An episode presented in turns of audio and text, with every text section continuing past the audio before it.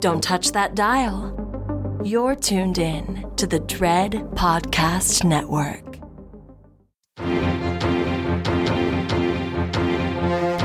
Live from WCOK Studios in Lesby Gay Falls, it's the 6 o'clock news. Good evening out there, and welcome to this special report. I am Steve Cox. We start tonight with a breaking story as the town of Lesby Gay Falls is having, dare I say, some interesting weather. Bringing us this report is our correspondent on the street, Dick Bentley. Dick, what's going on? Thanks, Steve. To say to say the weather today is uh, interesting is definitely an understatement. I am over here by the Lesby Gay Town Hall, and uh, all I can say is this is the strangest weather pattern I have ever seen in my career.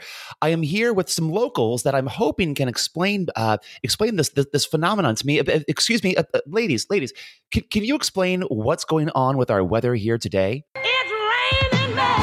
It's raining men. No, no, no. Wait, can you repeat yourself? It's raining men. Indeed. That's what I thought. Men are literally, and dare I say, sexily falling from the sky. Back to you, Steve. Wow, thanks for that report, Dick. That is shocking indeed. I guess all I have to say is it's episode 83. Weather is terrifying. I am the writing on the wall, the whisper in the classroom. I'm Marjorie Greene, and I approve this message to save America, stop socialism, and stop China. State of Pi, we honor thee from life to Desiree. Doubters, the doomsters, the gloomsters, they are going to get it wrong. Horror in the movies. Where are you gonna go? Where are you gonna run? Where are you gonna hide? Nowhere. Because there's no one like you left. What do we want? Justice! When do we want it? Now! Let's go! What are you waiting for, huh? What are you waiting for? I want you to know that the movement we started is only just beginning. Sometimes that is better. We had beautiful weather here for this weekend, mostly sunny skies and highs in the upper 80s. Overnight tonight, partly cloudy, mild, with those temperatures dropping down into the mid 70s. Now, we've got some big changes here for the upcoming work week. Starting tomorrow, we're going to have a volcanic eruption right near Charlottesville, and it's going to make things rather toasty across the area. We're going to see lava spill out into central Virginia and make temperatures in Richmond at 350 degrees, Fredericksburg at 345. Charlottesville, the hot spot at 400. Not as hot off towards the tidewater. A little bit more comfortable with highs near 100 degrees. The reason why we're going to have tidal waves moving in ahead of this, a global superstorm developing off towards the Atlantic Ocean. This thing is headed our way, but the key to the forecast, right before this thing makes landfall, it is going to be deflected by Godzilla. Now, a lot can change between now and then. We're looking at the latest data. We'll continue to bring you the very latest. Welcome back, folks, to another edition, another edition, another episode of Friday the 13th Horror Podcast. My name is Maddie. And I am Andrew.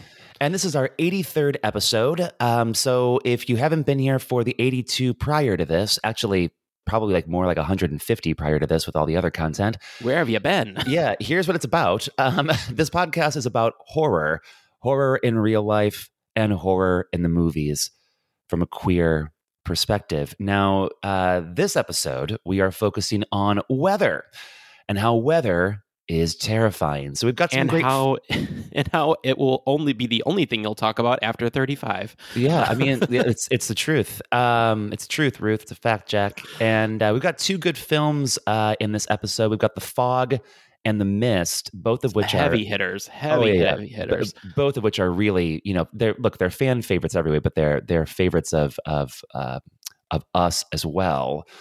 And um, Andrew, let's go ahead and kick it off how we usually do with a little certified terrifying news. If And- we must. if we must and and we must uh, so andrew there's really just one story that everyone if you don't know this you, you're literally living under a rock somewhere in i don't know under the ocean. Um, but queen elizabeth elizabeth windsor the queen of england she is she's dead. She's dead now. At 96 years old she died. She died last week.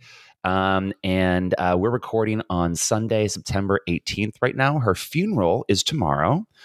Um, it's been big news. And like, look, you know, I live in this part of the world, and so um, it's interesting in Ireland, as you might imagine, because you know, look, England and Ireland didn't get along for a good long time, and um, this is kind of interesting.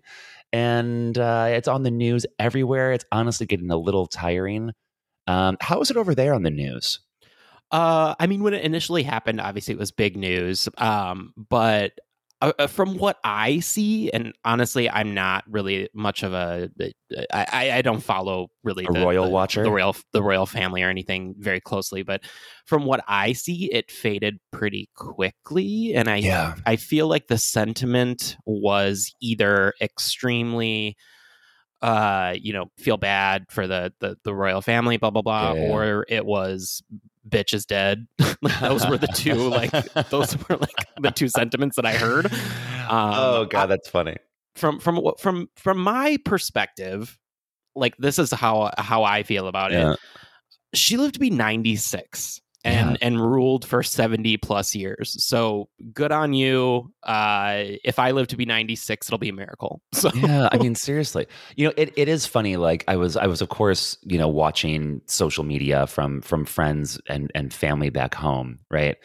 And it, it, it really is interesting to see americans like have a, a huge outpouring of emotion about the queen. Yeah i agree. It's so because weird. it's like you guys you you understand you ain't british right well, like and you also fought you get to that. get away from it So- Exactly. Like, oh, totally. Like when I, I remember there, there was a news story that I saw too that on um, on Pennsylvania Avenue or not Pennsylvania Avenue, whatever um, uh, whatever leads up to to um, to the Capitol building in Washington D.C. yeah yeah They they put up um, they put up Union Jacks, and I are you was like, serious yeah, and I and like the government did this. I'm like.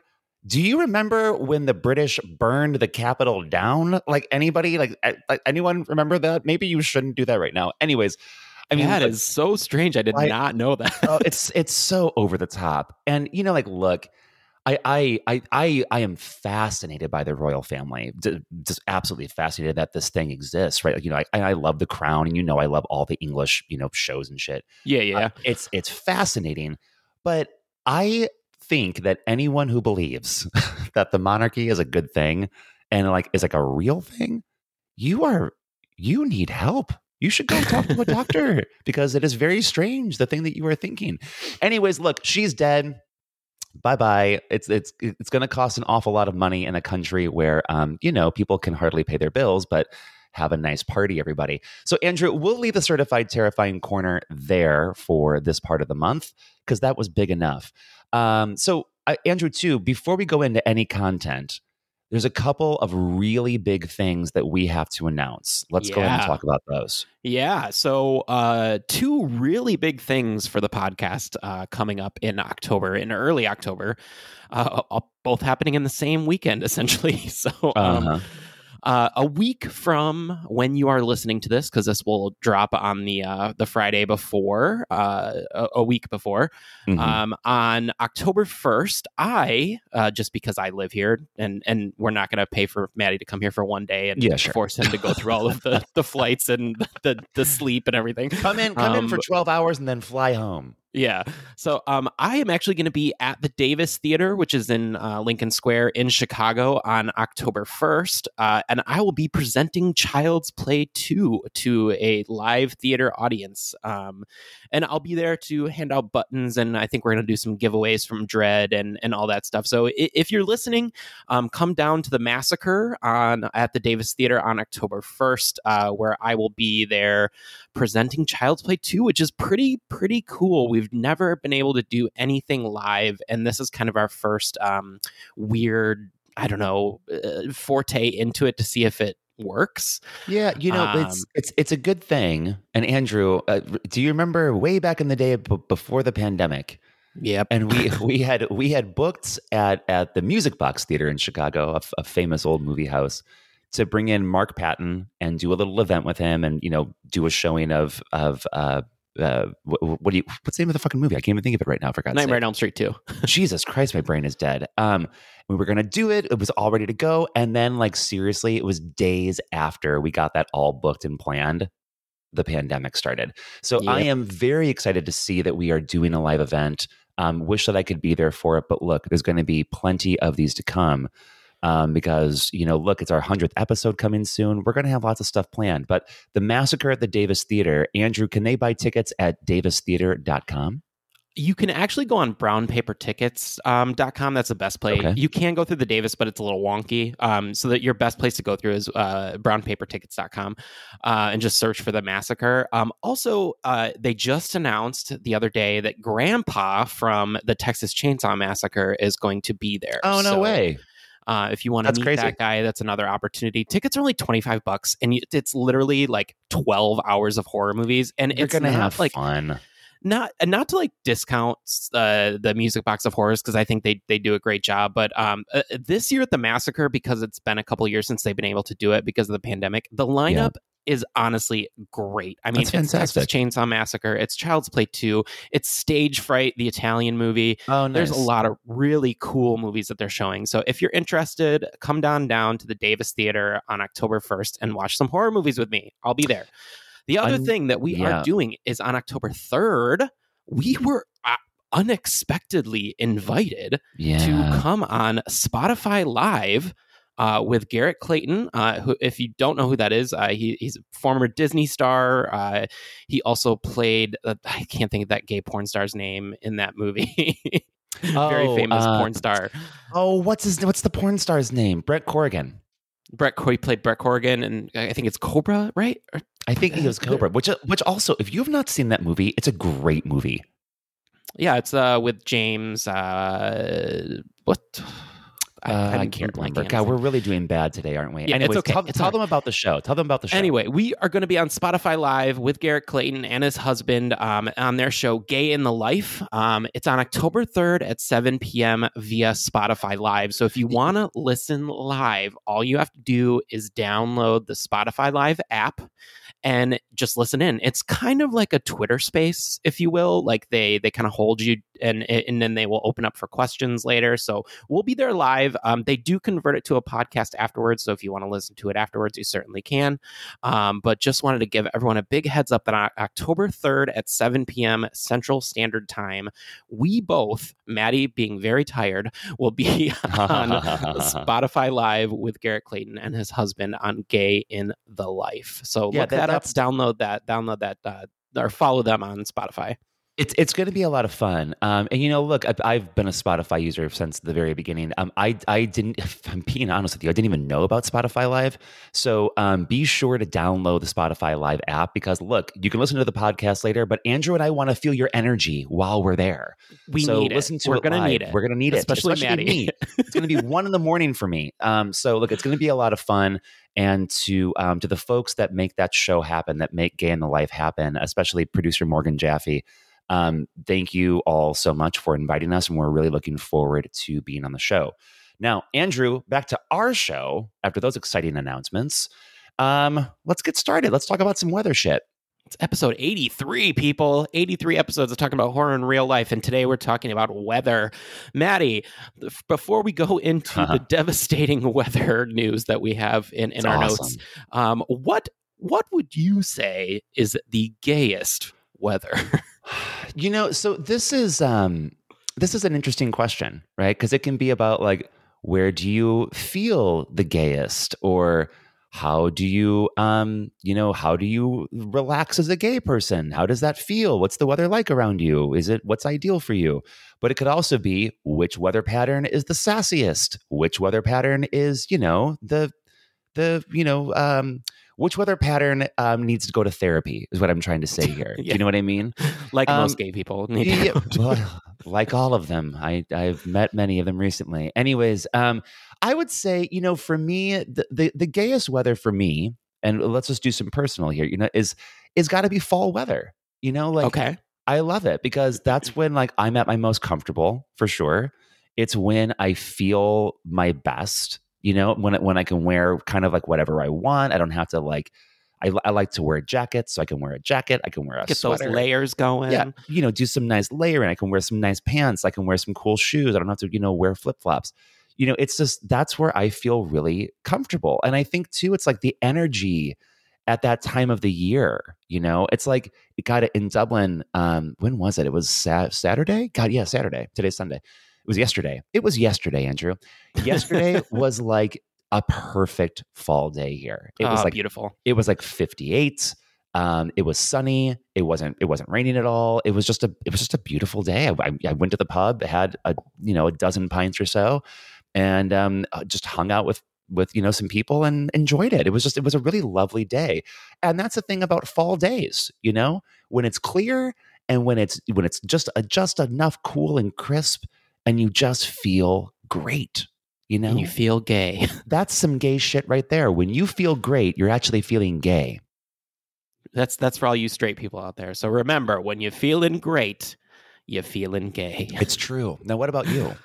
Uh, for me, I go back to our our sister in arms, Judy Garland, and I think of the Wizard of Oz, and I think that tornadoes are the gayest weather because they are chaos incarnate. That's pretty gay. Yeah. And I just feel like that's the gay community in and of itself. We've always been chaos. We always will be chaos. And you never know what to expect, and you never know when will just pop up sometime.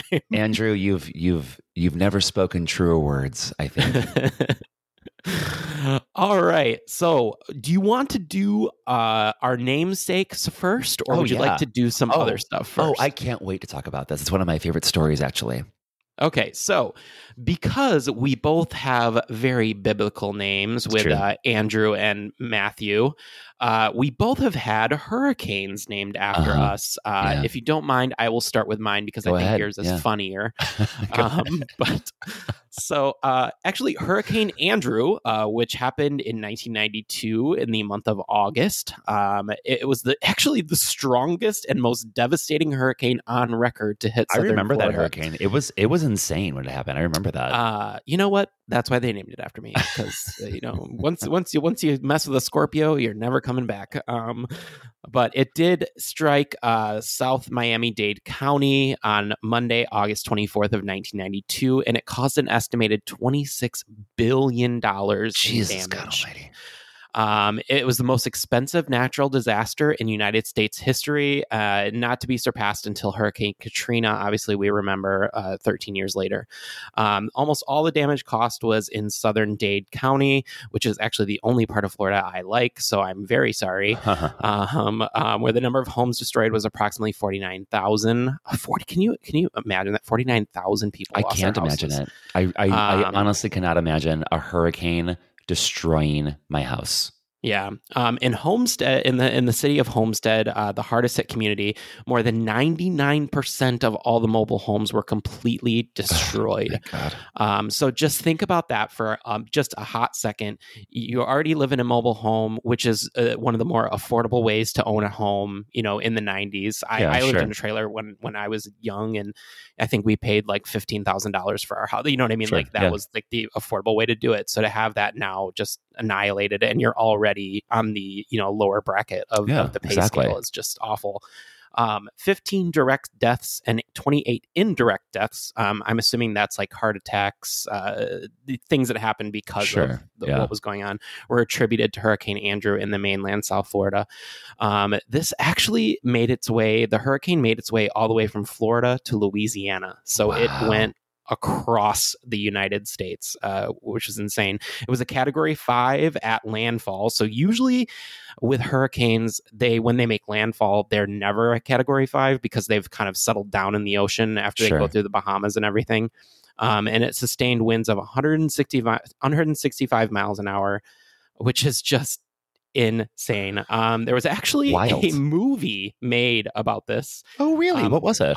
I remember watching it. It was a made for TV movie. Uh, it was called Triumph Over Disaster The Hurricane Andrew Story. Oh, wow. Um, it came out in 1993 and it was actually starred a bunch of really famous people Ted Wass Brynn Thayer, John Getz, Veronica Cartwright, Oh, uh. Carmen, uh, Jill Schoelen, who we've had uh, uh, show up on our school episode, uh-huh. uh, Brian McNamara, um, and that actually premiered on May 24th of 1993 on NBC. So it was kind of, um, if you remember correctly, uh, we used to have what these what these kids would call uh, made for TV movie nights. It usually was Saturday night. I remember um, that. Yeah. and you'd watch, you'd gather around the TV and watch it because you couldn't record it and you couldn't go back. And, it- And this was like a huge thing. And you couldn't drink yet, so you stayed home and watched a movie like that.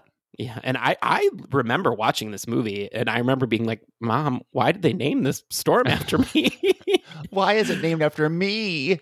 But Maddie, what about you? What is your uh, biblical hurricane story? Oh, sure. Oh, I listen. I love telling this story. So first, I got to take you back. Um, if- you actually, if you listen to our uh, our last Friday rewind, it was mine, and we did um, the X Files, where I'm, I'm sure I talked about my my former engagement when I was engaged to be married when I was a real idiot back back in the day. Um, so in 2016, it was early September, September 12th, I think. Um, my insane, fucking crazy ex fiance, who's a fucking nightmare, and I still hope gets eaten by a whale every single day. Um, he uh, he, was a left me. trainer. Everyone. Oh yeah, yeah, yeah, yeah, why- yeah. He was, he was, he was, being- he was a dolphin trainer at the Shedd Aquarium. Um, yeah, it was just actually a loser. Anyways, um, he he left me. Blah blah blah blah blah. He was from Florida, right? And so, in the midst of all of this, like he went back to Florida for a little bit before he came back to Chicago, and then eventually he moved to Florida, where he lives now. Um, thank God, it's where he belongs, in, in like Orlando area, um, or as I call it, the pit of hell. I'm so glad I never have to go back there. Anyways, um, so this happened right in early September, and what happens on just a couple weeks later is a Category Five hurricane named Hurricane Matthew, motherfucker. Hurricane Matthew pummels through Florida and destroys so much of it. It was fueled. it was fueled by my hatred and by my absolute, I can't even think of the word right now, but my pure hatred fueled, I swear to God, fueled that hurricane when it went through. Um, now, look, I, I will say this Hurricane Matthew was a devastating hurricane for Haiti. It was the worst disaster to happen there since the, the earthquake, which was, I think, like in 2007, that, that the really bad earthquake was in, in Haiti. Um, Listen, so- sometimes our witch powers, we don't know how to Yeah. really control them. So Exactly. we apologize to the, didn't- the people of Haiti. I didn't mean for that to happen, but but We but just happened. wanted Florida, Happened, it okay? did. And um and I I I listen. You know I'm an evil bitch sometimes, and I'll tell you what. The moment that I saw it was going to go straight for fucking Orlando, like it went straight through fucking Orlando. I laughed at that television when I saw that. Oh yes, I did, like an evil bitch, because that's what I am. And don't fuck with me, or I will send a hurricane to your fucking house. That's my story. That's awesome. I love that. I love it, love it, love it. Uh, I, I hate that it caused so much disaster for people, but I, I love the story behind It's it. It's a funny story. We we just we have to tell it. You know what? Here at Friday the 13th, we're nothing but bitches. So- That's that's the truth, bitch. So look out. That's why one of our segments is called "What You Been Watching, Bitch." Hello. Yeah, It's- exactly. It's, for a reason. we have to live up to the standard that we've set for each other. Yes, absolutely. Now, Andrew, um, thinking about weather, right? It's sort of like impossible to think about weather anymore in like our day and age without thinking about climate change.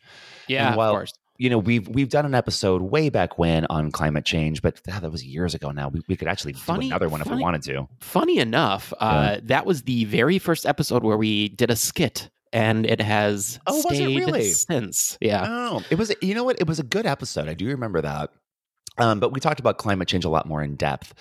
Um, but I mean, like I said, you, you you can't think about any weather anymore without thinking, "Wow, this is really different than it used to be," right? And like you know, thinking about um, you know, thinking about the weather here, for example. Like when I when I moved here, a lot of people were like, "Oh, you're, you're really going to enjoy that weather? It rains all the time. It does this all the time." Like, actually, no, it doesn't. That stuff kind of doesn't really happen anymore like that. In fact, like when I first moved here last year, the summer here in Ireland was a scorcher. And there were days this year that were, you know, pretty scorching too. I mean, for Ireland standards now, you know, so so that's keep what, that in mind. I mean, that's what I'm noticing as we like we get older and Yeah. we, we tend to remember childhood and kind of what we grew up with is everything's at extreme Extremes. Like uh, there's not just like your, uh, you know, your like regular winter. It's going to be like, it, you know, in Chicago, we used to have just like, okay, winter's going to start in December. It'll probably Yeah. be done by like mid February. You might get one little extra thing in March, but probably be done by February.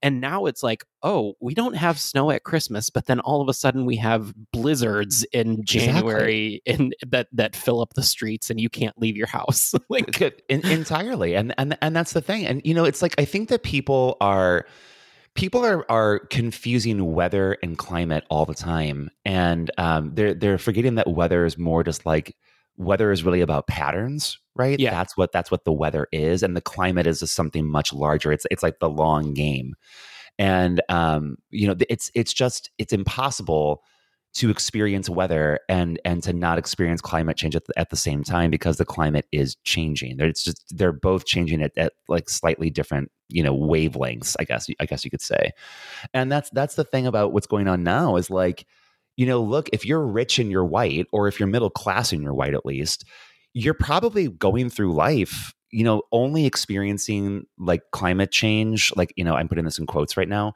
you're probably only experiencing it like when it's annoying for you, right? So like you're experiencing it when like there's a bad snowstorm and you got to go shovel the driveway, or when you go on vacation and it's you know way way way hotter than you thought it was going to be, or way way way colder.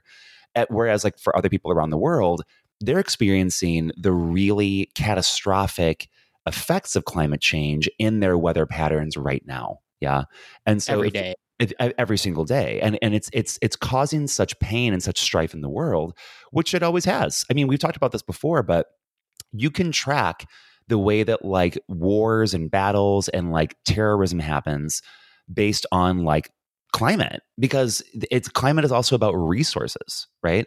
And so you're going to have people i mean look no one gives a flying fuck about what they actually think they believe in. In the end they just want to have enough to survive on you know what i mean? And so they're going to bomb this person or they're going to kill that person or they're going to take this shit over because they want to get the shit. It's why the, the fucking like taliban has afghanistan. They don't fucking they don't fucking care about anything all they know is we got to have a fucking country to have and so they chose that one right Yeah, And it's, it's like we talked about in our last episode. Power corrupts. Exactly. Pre- precisely. And and it's and a lot of it is about the resources. But there's a lot of things that are already happening, of course, like like I've I've said kind of a thousand times now. Um, and there was a report back in 2012 um, that people didn't pay attention to. And it came out of the Intergovernmental Panel on Climate Change, the IPCC. Um, and the, the report was huge. It was 594 pages. Mind you, once again, this is 10 years ago, right? Um, And there is a, a 20 page summary that highlighted um, some case studies of climate risks that they were predicting would probably happen within the next decade. And lo and behold, they all did. And there's a report from the AP that I, I pulled all this from, and it came out uh, just last week on the 13th. And um, Oh wow, it's really recent. it's it's very recent, and uh, they were they were just kind of going over this, and they, and they called the, the report clairvoyant. And um, some of the things that they brought up were droughts causing famine in Africa. It's happening again right now in the Horn of Africa and in Madagascar. Um, small islands being inundated by a combination of sea level rise, saltwater intrusion, and storms. This is happening all over the place right now, um, especially in the um, in the Pacific um some other things in here. I forgot forgot where they went. But look the the the the the, the complexity of the report and and its clairvoyant nature what it predicted it's all coming true now which just sort of like leads you to think about like what are we actually doing? We've had the information for 10 for 10 years we had the information Nothing and is what we're many doing. years before that we haven't done enough. And like i don't know about you but i don't think we're doing enough and and No. it, it and, you know it can't be like me making sure i recycle that bottle. You know what i'm like Yeah, that's not yeah. gonna do it. It's got to be Your metal people. straw is not going to go so far. so- right exactly. And so like look i mean it's it's one of those things that i mean we could squawk on and on about this. There should be you know more horror movies created about this particular topic. But it's it's pretty scary because we haven't done nearly enough. We're not doing it now and how is this going to compound even further you know in the next 10 years what the fuck are we going to see Yeah, I mean it's it's definitely scary and I think that as humans we don't have the mental capacity for thinking further than our lives if Yeah. that makes any sense. sure That we continue to just only be selfish for ourselves and you know Yeah. i i'm not discounting myself or you i'm just Sure. i Yeah. i think that it's a human condition to look at what can i get out of this life for me and sometimes or all the time nature and uh, then impacting weather uh, comes to suffer uh, Yeah. because we're such selfish creatures um yeah it's it's just it, it's it's mind-boggling i i was actually at um when we were in santorini uh we were we were at a funny enough i learned this at a wine tour Hmm. um but that they showed the evolution of the island of santorini and like how it came to be and because Yeah. it's a volcanic island it's changed so much because it actually has a volcano on it yeah, sure. um, that erupted at one point and destroyed half the island. And then, due to erosion and other weather patterns, the way that the island has changed, it probably won't be there Yeah. in like a hundred years. Yeah. You know what I mean? Like Totally. it's it's it's, Yeah. it's so strange the way that weather will take things back and the way that nature will take things back. Um, it's just uh, fascinating, and I can only imagine the people that were living on Santorini at the time of the volcano, what they must have saw and Oh, observed and yeah. went through, and you know places like um, what's the Italian what, what uh, the I big was just there, Venice. Oh, oh, you're talking about Pompeii. Pompeii, like Pompeii, yeah. can you imagine like you're living your life and then all of a sudden the volcano goes off and you're just like, all right, I guess we're dead now. Like, You know, I, I, I'll tell you, we'll talk about that kind of stuff when we talk about the mist. okay. All right. Uh, so, do we want to go through the top five most deadly natural God, disasters? Start start with the fucking deadliest, though. Oh, you want me to start with the deadliest and Fuck go yeah! I want you to give me the one where the most fucking humans died. Tell me about that one. All right. So, number one, we're going right to number one. fucking do it. Um, this happened in 1931. The Yangtze River, uh, it, it flooded in China. This was in July and August of 1931. Triggered the most deadly natural disaster in world history. Um, the Yangtze River o- overtopped its banks in the spring. Snowmelt mingled with uh, over 24 inches. So uh, I don't know why they added 600 millimeters. That's funny. Um, I got my source from um, Live Science, by the Yeah. way, uh, of rain that fell during the month of July alone. Um, the flood in, in, inundated almost 70,000 square miles um, and turned the Yangtze River into what looked like a giant lake or ocean. Um. Contemporary government numbers put the number of dead people at around 2 million. Um, but other agencies, including the NOAA, say it may have been as many as 3.7. Um, just because this Damn. happened in 1931, Two it's kind million of hard people. to like. It's kind of hard to trace back that kind of Yeah, stuff sure. because there's only so much that was being reported, especially out of China at the time in 19 in the 1930s. Um, but some of the other big uh, deadly natural disasters the 2010 Haiti earthquake, the 1970 Bhola cyclone, the 1556, which I don't even know how they know that, um, the Shanxi earthquake, and the 1887 Shanxi, Yellow River flood. I don't know about you, but um, I know I've talked about it getting older, um, starting to face the reality of uh, death. um, weather uh, frightens me much more than it did when I was uh, Yeah. younger. Uh, we've talked about it before, but we've had a couple of kind of crazy tornado situations here in the Oh, those, Chicagoland those area. were nutty. They were nutty when those happened. And I can tell you, when I moved to Chicago, I was told there will never be a tornado in Same. Chicago Yeah. because of the buildings and how things are built. It's just not. It's it can't happen. Like there's no way that it could happen. Motherfuckers lied. Motherfuckers It's lied. happening. it's happening. Um, I definitely grew up in an area that was wrought for thunderstorms and um, hurricane, or not. I'm sorry, not hurricane. Um, tornado type weather. Uh-huh. Um, I grew up with it. I don't know why I wasn't scared of it as a kid, especially with Twister coming out in like 1993 or whenever Love that Twister. Love Twister. Um, which I I would argue might be a horror movie, so maybe we need to talk about it one day. You know, Um, th- thunderstorms are one of the things that I really miss here. We we we we don't have them. Um, we also don't have lightning here, and I, I look. I can't tell you why. We just we just don't. It's because we're an island. I guess I don't. I don't really get it. That's very strange. um, but I, I I miss them. I you know I I think that um, uh, you know what's what's great about storms is that there's something out of nothing, right? And so like all of a sudden you're just boom, you're faced with this thing that you have to deal with. You don't have Yeah. a way out of it. Like you have to deal with you know the the You crazy can't run rain. away from it. Yeah, you deal with the crazy rain hitting you, or you have to like get inside a house, or you have to, you know, deal with your own, you know, like you were uh, intimating earlier. You have to deal with your own sense of mortality as you face this thing, and and I think that's why storms are so enthralling. Is they they do make you sort of face it. You know, well, and I can tell you that we both live in walking cities. yeah, sure. So we're also in them. Like Yeah. we're not in a car. Like, right, right. And you know, like I mean, we're we're lucky we live in houses, but humans didn't always live in you know houses like the stuff that we live in right now, right? And so you know, it's it's um it's a really interesting thing that just happens, and like I said, it just kind of happens out of nowhere.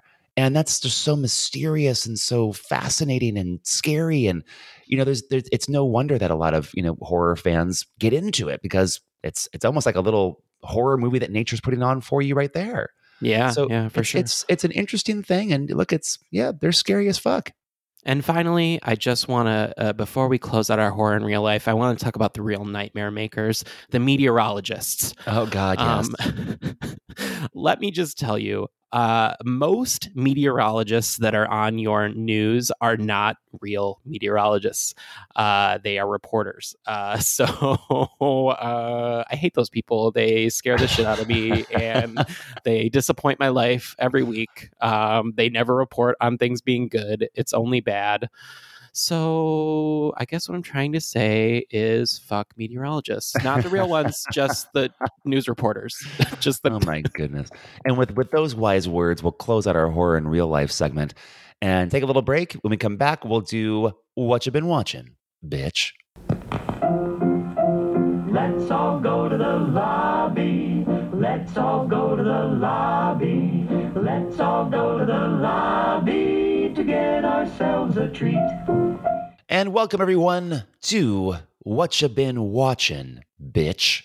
What you been watching, you hurricane bitch? You you meteorologist bitch. You should have said that right there. Yeah. okay, so if you're new to the show, this is the segment that's really pretty simple. It's where Andrew and I tell you what we've been watching since the last time we told you what we were watching. So Andrew, I'm going to go ahead and let you start. Go ahead. Yeah, so uh, I have been watching some uh, pretty good stuff. All of mine are recommends today, maybe with one small caveat. Okay. But the first one that I have been watching is I finally got back to Are You Afraid of the Dark? Um, Oh, fun. The, the acclaimed series that most 90s kids will remember from Snick.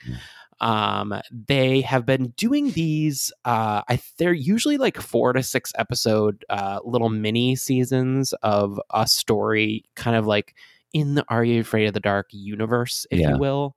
Um, I think that they're all pretty good. The first, the first one uh, that was about the circus was not like my favorite, but everyone beyond that, I think are pretty good, and I think are like fun starter horror for you Yeah, know sure. maybe like you're maybe like you're a 12 13 year old um, Are You Afraid of the Dark? They just did uh, Ghost Island, um, which was about a girl who has, she is a twin who has recently lost her sister um, to, I, I- it's an undisclosed illness, but I can only imagine as some sort of cancer or, Yeah. or something like that. But um, her wish uh, uh, upon dying was that her sister would take their friends and go to this place called Ghost Island and, and kind of be there. It's kind of a resort island, an isolated island um, and just like celebrate her life essentially uh, what they don't understand is that the of course the ha- the uh, island is haunted I want to go there.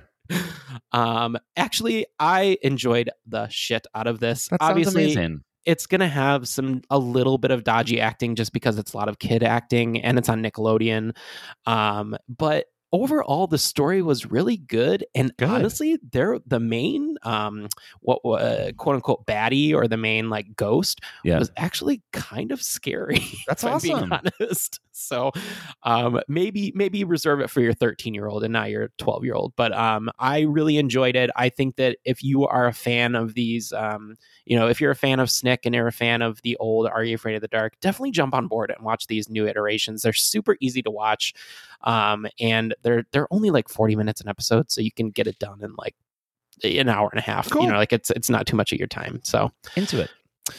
Uh, my first one is the first episode of 101 scariest horror movie moments on Shudder. I'm Um, definitely very interested to hear what you think about this because I wasn't going to give this uh, a watch. So I'd be interested to hear what you had to think. You know, um, it's funny. Two of these, two of these things that I watched, I watched with somebody that I am no longer dating, um, but was very recently. I'm just realizing that right now. Anyways, um, I watched this with him, and uh, you know, look, I, I, I really appreciate when Shudder does these kind of things. Yeah. Um, it, I think that they bring in, you know, the people that you know now. Andrew, you and I know these people. Yeah, Um, it's it's so weird. yeah, they're they're and they're people that we respect. You know, I I think Mick Garris especially did a really great job with the with the stuff that he was talking about. Um, but you know, Tony Todd's on there, and um, and Alex Essoe, who we just you know we just absolutely adore Alex, and a bunch of other people. oh, Um, she's in it. she is, yeah. Now I is. have to watch it. Yeah, you Damn gotta it. watch it. I mean, look, it's I I like these things from Shudder because they're kind of mindless for me. I I I put them on often when I'm like doing work or when I'm like doing something else or when I'm like cleaning the house and like, you know, I don't have to like pay super deep attention to it if I'm being completely honest. Yeah, that makes And- sense. And there's, you know, there's some interesting stuff and you hear this and you hear that and there's some funny stuff that they talk about and I I think it's great. I I think this is sometimes, you know, like I know that that Shudder originals can be a little um can be eh, they can be hit or miss. You know, we've talked about this before. Um, sometimes there's some really good ones, and sometimes we're like, "Ooh, that's that's not so great." I think on this kind of stuff, it's always a hit, and Shudder does a really great job. Um, and I I love it when they they put more focus on this kind of stuff. So look, I've only watched the first episode. I thought it was good. Um, Andrew and I have screeners for the rest, you know, as as they continue to come out. Um, but I think it's worth your time. Yeah, I you know what? Um I think as we get closer and closer to this industry because we have like let's be Mhm. honest. Yeah.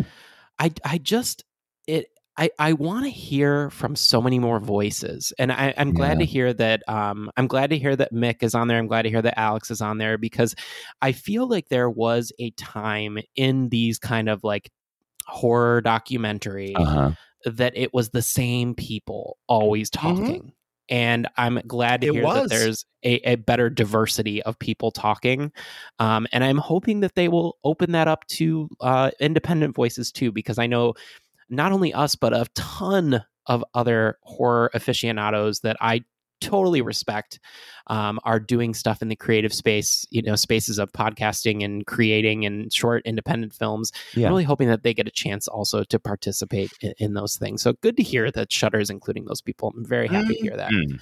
Now, speaking of Shudder, I watched one of their uh, newer originals. Um, it is uh, Who Invited Them, um, starring Ryan Hansen from Veronica Mars fame.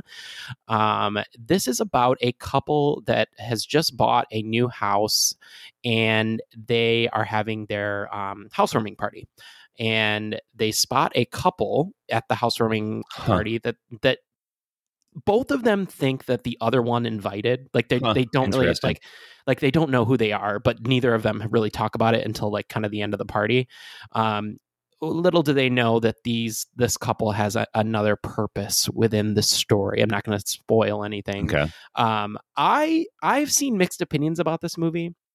I really liked it. It is a little bit of a slow burn, um, but I kind of equated it to uh, the style of The Invitation, um, the Karyn Kusama film, um, to where you're kind of like you're guessing what's going to happen until it happens and you're not really sure like what the outcome's going to be and i for one really like a movie that toys with my emotions that way and Totally. toys with like how i'm thinking so i really appreciated the movie i've seen some people think it's a little boring i didn't i didn't think that um so Generally, you- when people think it's boring, I like it.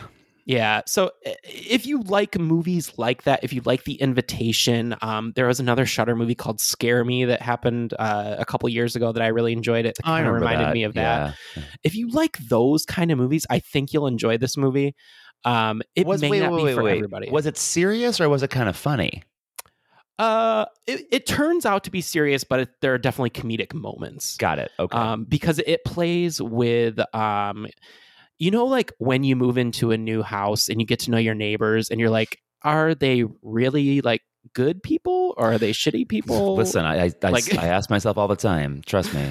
so it, it plays with that a little bit and it's obviously a little awkward because they're they're they're kind of meeting a new couple and they're not really sure what to think about them Sure. um but it's never over the top funny like it's not Yeah. a comedic movie but there are comedic moments in that awkwardness of the exchanges between the characters That makes sense to me. yeah so Um, I, I i definitely would say watch who invited them it's literally i think it's like 87 minutes it's a very quick watch so Even- even, even if you don't like it Uh, my next one is uh, Under the Banner of Heaven. Uh, and I watched this. I forget actually how I watched this, Andrew. I must have watched it on Now, I think. I'm pretty sure. Um, I've or no, seen no, this no, no, no, no, no. advertised, I watched it on Disney Plus for me. I watched it on Disney Plus. Um, Under the Banner of Heaven is uh, taken from a book by Jon Krakauer. Um, and I, I quite like Jon Krakauer. I've, I've never read the book, um, but I think that Jon Krakauer's work is generally pretty good. Um, you'll know Jon Krakauer from like Into the Wild as well, right? oh okay Um, yeah And the person who wrote the script for this was Dustin Lance Black of bareback porn fame, if you remember correctly, um, who is also the husband. yes that's why uh, he's famous well, I mean, look, I've, I'm, we all watched it. Um, he's also the husband of uh, what's his face, the diver, Tom Daley.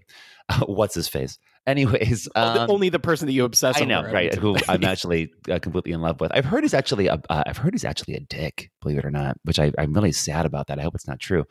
Anyways, um, okay, so this is a series. It's I think it's nine episodes. Um, it is about uh, a, a detective uh, in Utah named Jeb Pyre who has to investigate um, this murder of a mother and her daughter, which it which involves the Church of Jesus Christ of Latter Day Saints, which is the perfect church. love it Um, Andrew Garfield plays the main character, and everyone else is just you know kind of whatever. Um, there is uh, Gil Gil Birmingham is is in it, and Gil Birmingham is um, a Native American actor who's been in a lot of stuff before, and and I think he was really good. Um, Jason Bateman produced it, and a bunch of other people, whatever. Um, it, it's the show is is it's okay. I, I was really hoping that I would like it better. It just eventually got so slow. Um, also, one of the Culkins is in it. I can't remember which one. I can't. R- Rory so Culkin. many. Rory There's so Culkin is in it. Um, a lot of the acting kind of turns weird, and some of the writing isn't. It's not that great, if I'm being honest with you. Um, so I mean, look, it, it was okay. If if if I had to go back and do it again, like you know, look, I I finished it because I like to finish things, as you know. But like, I just would have never started watching it if I'm being honest with you. So if you're thinking about Under the Banner of Heaven, if you want my advice, save yourself the nine the nine hours that that you're going to spend watching it, and just watch something else. Yeah, I mean that's fair. I mean, we're only here to give our opinions on these things. Exactly. Um, speaking of opinions, um, I will have some about our, our my next one. Um, so this is uh, the new Queen Latifah Ludacris led Oh, movie oh my. called End of the Road on Oh, boy. Um, this was kind of unceremoniously put on Netflix. Uh, I, I- I have not seen literally a leak of marketing behind this. I, I don't even know how I found it. I literally think it just turned on Netflix and it was on the, the banner ad or whatever. And I was like, oh, Queen Latifah in a thriller movie. Sure, I'm in. like, um, I've loved Queen Latifah since living single, like forever. We are Like- living single. That that song will be in my head forever. Yeah, so I will always kind of turn whatever. So this movie, it's Queen Latifah, it's Ludacris. They play a brother and sister who. Um, That's funny, right there. There you go. Um, so uh, basically, what it is is uh, her she has recently lost her husband to cancer, Oh, no. and um, they can't afford their house in California anymore. So they are going to uh, road trip to Texas, where her mother lives, and kind of just like reestablish life, like Okay. figure it out from there. Like gotta gotta have a restart, gotta have a renew. And uh, as they're going across in their in their road trip with her, she has two kids, and she's taking her brother Ludacris with, with, with. Um, and that should uh, be ludicrous. Woo! yeah. and um, they basically stay a night in a you know motel, you know pit stop along the way, and um, they hear a scuffle in the room next door, and in the room next door, a man has been um, uh, shot. Oh no! And um, what they do find out is that there is a bag of money in the uh, cabinet in the in the bathroom Take it. cabinet, Take the money. and because of their situation, Ludacris decides to take it. And then there's a fallout from that action, and Beau Bridges is involved. And it's all Beau. Bridges. Oh my goodness. Oh boy. we were doing the math last night. Beau Bridges is 80 years old in this movie. Wow. Okay. Um, so listen, is this more of a lifetimey type movie? Yes. It's not going to be for all your hardcore horror people, but for people that like movies like The Hand That Rocks the Cradle, Single White Female, like those type of like movies where there's a there's a threat, but it's not like over the top threat Yeah, sure. um you'll like it i i really enjoyed it and there are a couple of gore t- things that are so unexpected towards the end of this movie because the movie really hasn't been that gory up until the end and then all of a sudden i don't even want to spoil it because it's so ludicrous if you will um that it, it- the, the gore is over the top at the end and that's all i'll say um give this a watch it's on netflix it's called end of the road again it's like 90 minutes it's super fast um it's not going to be for everybody but for people that grew up with stories on lifetime and those kind of movies Yeah. i personally enjoyed it quite a bit In a '90s kind of world, I'm glad I got my girls. Um, cool. Uh, I'm going to switch my last two around. I'm going to say "Prey" first, although we talked Oh, about yeah, it the you watched time. it. Um, I did, and I loved it. I thought "Prey" was fantastic. The only thing that I thought was this was really short. like it is. It's like monstrously short. When it was done, I was like, "Wait a minute." is that really it? There's, there's no more?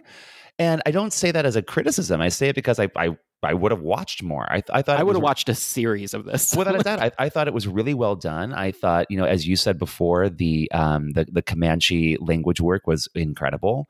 Um, I think that the the acting was really good, and I thought it was a really great, uh, you know, new installment in the Predator series. Um, and so I I thought it was great. I we don't we don't have to drone on about it because we've already talked about it. But if you haven't watched Prey yet, just true, just watch it. Truly, you, you are going to like this movie.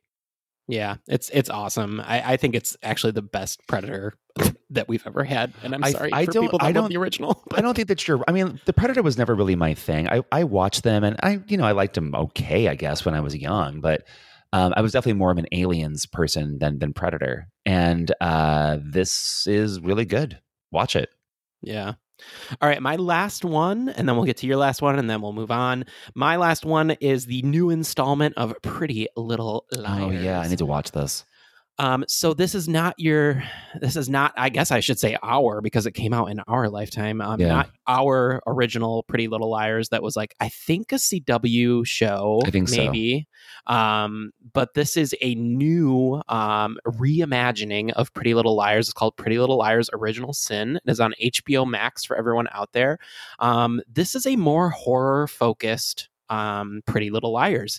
Um, it- it's obviously going to involve some some bitchy little teenage women, un- uh, unfortunately, but that's just like that's what you get with these shows. Like, Sure. there's always over the top um mean girls if you will um, but this focuses on a quattro of uh, girls who uh, basically are living through uh, different circumstances they all one is pregnant one is dealing with a relationship one is dealing with kind of like a uh, a predator situation with her boss. Like there's all these different storylines, but each girl kind of has like their own lane, but they all come together because there is a mystery about what their mothers did in high school. And now someone is Oh, enacting my. revenge because of what the mothers did on their children. Um, there's definitely a lot of homages to it. There's a lot of homages to um, kind of like different uh, horror things within the kind of show. Um, I will say I started a little lukewarm on this on on the story because it felt a little contrived and a little overacted, um, a la Riverdale type Yeah, sure. acting. Um, but once I settled into the style of the show, so I would say around like episode three, I was like completely enthralled and I Huh. completely watched the entire thing. I mean, this is some this is coming from somebody that watched shows like Buffy, that watched shows like Roswell growing up. So it it, it hit that little tingle on the bottom of my spine that Okay. said like you're gonna like this, and so I just kept with it. And overall, I really did like the story. I think the twist is a is uh, maybe a little cheap, but Okay. um, overall, I still really enjoyed the series. So if you're looking for something that is bubblegum horror, um, a la like the Scream series that came out um, a number of Okay. years Yeah, ago, yeah, sure, I sure. think I, I think you'll like it. So that is Pretty Little Liars original sin.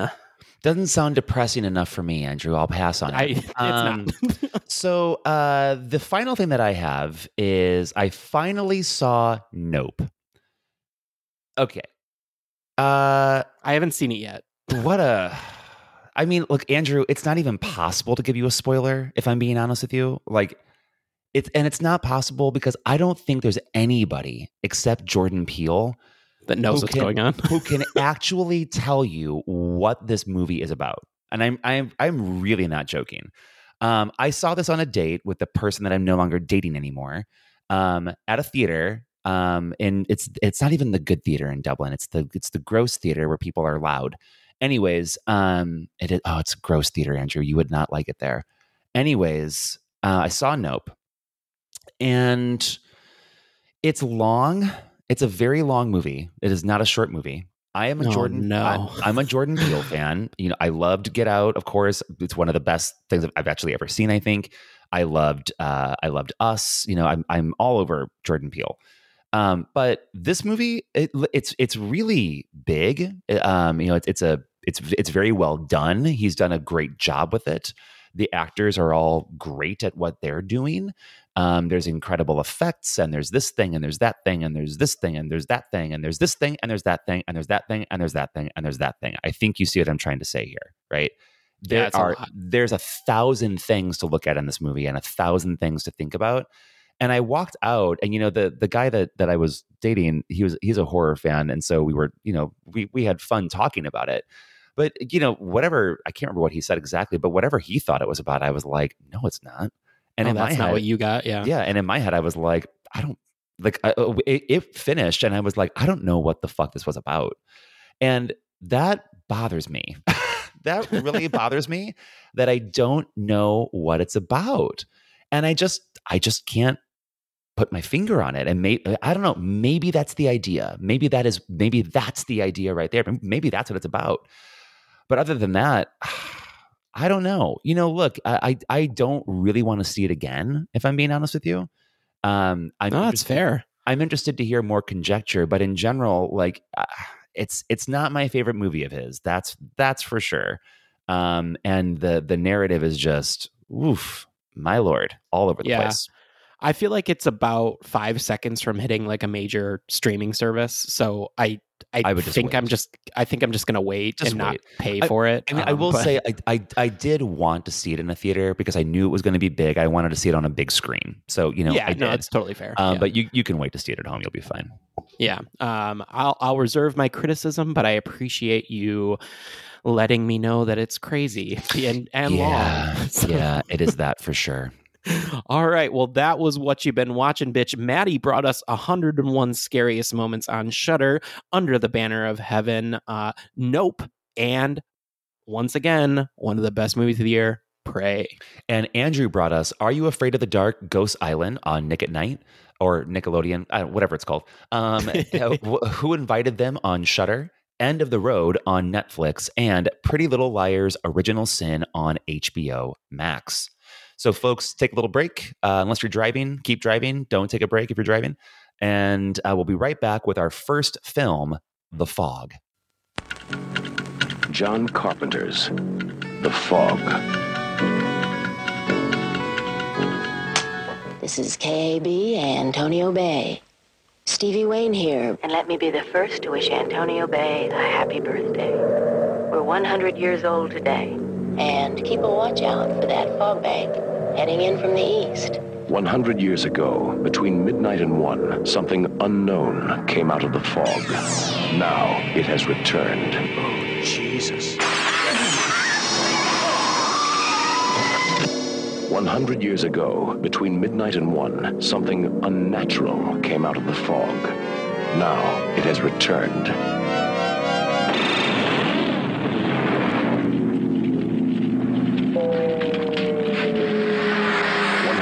Ago, between midnight and one, something evil came out of the fog. Now it has returned. Who's there? The fog. Antonio Bay has a curse on it. We're all cursed. Oh, is it getting foggy in here? Or is it just me? Maddie, tell us all about the fog. Lock your doors, bolt your windows. There's something in the fog. Strange things begin to occur as a tiny California coastal town prepares to commemorate its centenary or its 100th anniversary. Inanimate objects spring eerily to life. Reverend Malone stumbles upon a dark secret about the town's founding. Radio announcer Stevie witnesses a mystical fire, and hitchhiker Elizabeth discovers the mutilated corpse of a fisherman. Then, a mysterious, iridescent fog descends upon the village, and more people start to die. The Fog was directed by John Carpenter, written by John Carpenter and Debra Hill, produced and distributed by Avco Embassy Pictures. Stevie, played by Adrienne Barbeau. Elizabeth, played by Jamie Lee Curtis. Kathy, played by Janet Leigh. What a cast already. Mr. Mocken, played by John Houseman. Nick, played by Tom Atkins. Dick, by James Canning. Dan, by Charles Cyphers. Sandy, by Nancy Kyes. Uh, Father Malone by Hal Holbrook. What a what a role for him. Bennett, played by John Carpenter, and Mrs. Corbett's played by Regina Waldon. Uh, the Fog is rated R. It is 89 minutes long. Thank you. Uh, made in the USA, in and around Los Angeles, specifically around the Point Reyes Lighthouse. Uh, released January 31st, 1980, was made for just a million dollars, and it grossed 21 and a half way back then. So it was sort of a low budget movie when you think about it, uh, but it, it made that money back. As usual, John Carpenter made magic. Um, this is not our first watch, Andrew. Um, so No. tell me about uh, about the fog. So I do want to go back to your description where it says Elizabeth discovers a mutilated corpse, where I thought you were going to say Elizabeth discovers Tom Atkins' body. because she falls right from hitchhiking into his car into his bed within Yep. 12 minutes. So- oh yeah.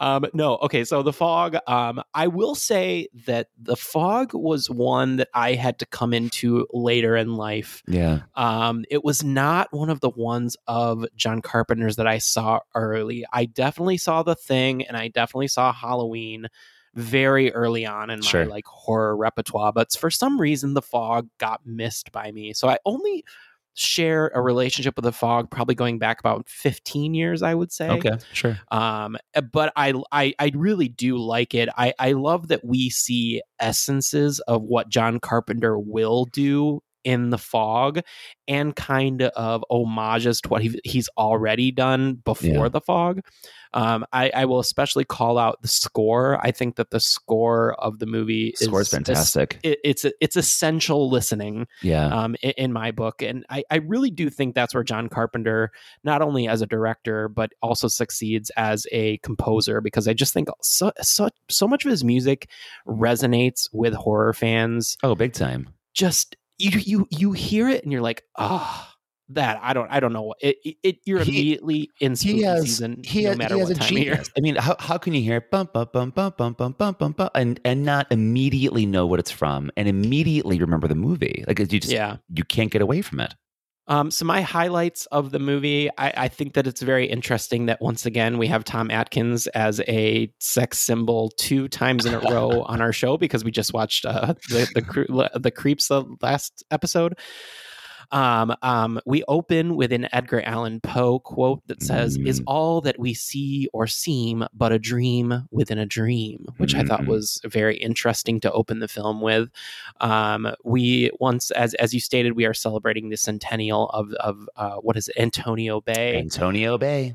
Um, I I love Adrienne Barbeau, and in our trivia so it says good. In our trivia it says that this is actually her first film that she's ever done. She did a lot of TV before this, but this was actually her first Huh. film. I didn't realize that. I guess. Um, we see once again John Carpenter and Debra Hill get back together from from Halloween, which is great to see. You know, you're going to get something quality um, after that. Oh fuck I- yeah! I think what what really succeeds for me in this film, and and we'll continue to talk about this in our next film too, is that just the character dynamic of this kind of small town is done so well like you feel like you know you, you feel like you've lived here you know what i mean yeah, You- I agree. like you know these people like you know like uh you know like the the radio person y- y- that's delilah you know what i mean for Yeah, us like sure, you know like yeah. you know um and for people that don't know delilah you know what you're missing out 'cause i fell asleep Delilah. fell asleep to delilah many a times in my youth um but um I don't know. I think that that's where this really succeeds. I do think that there are some things that I'm still unsure of why. I'm just like put a big question mark on, and and most of it is around the the first kind of um, quote unquote visit from like the the specters, Yeah. and I I, I don't And really this- understand. the- just to pause there for a moment, the specters are incredible. Yeah, yeah.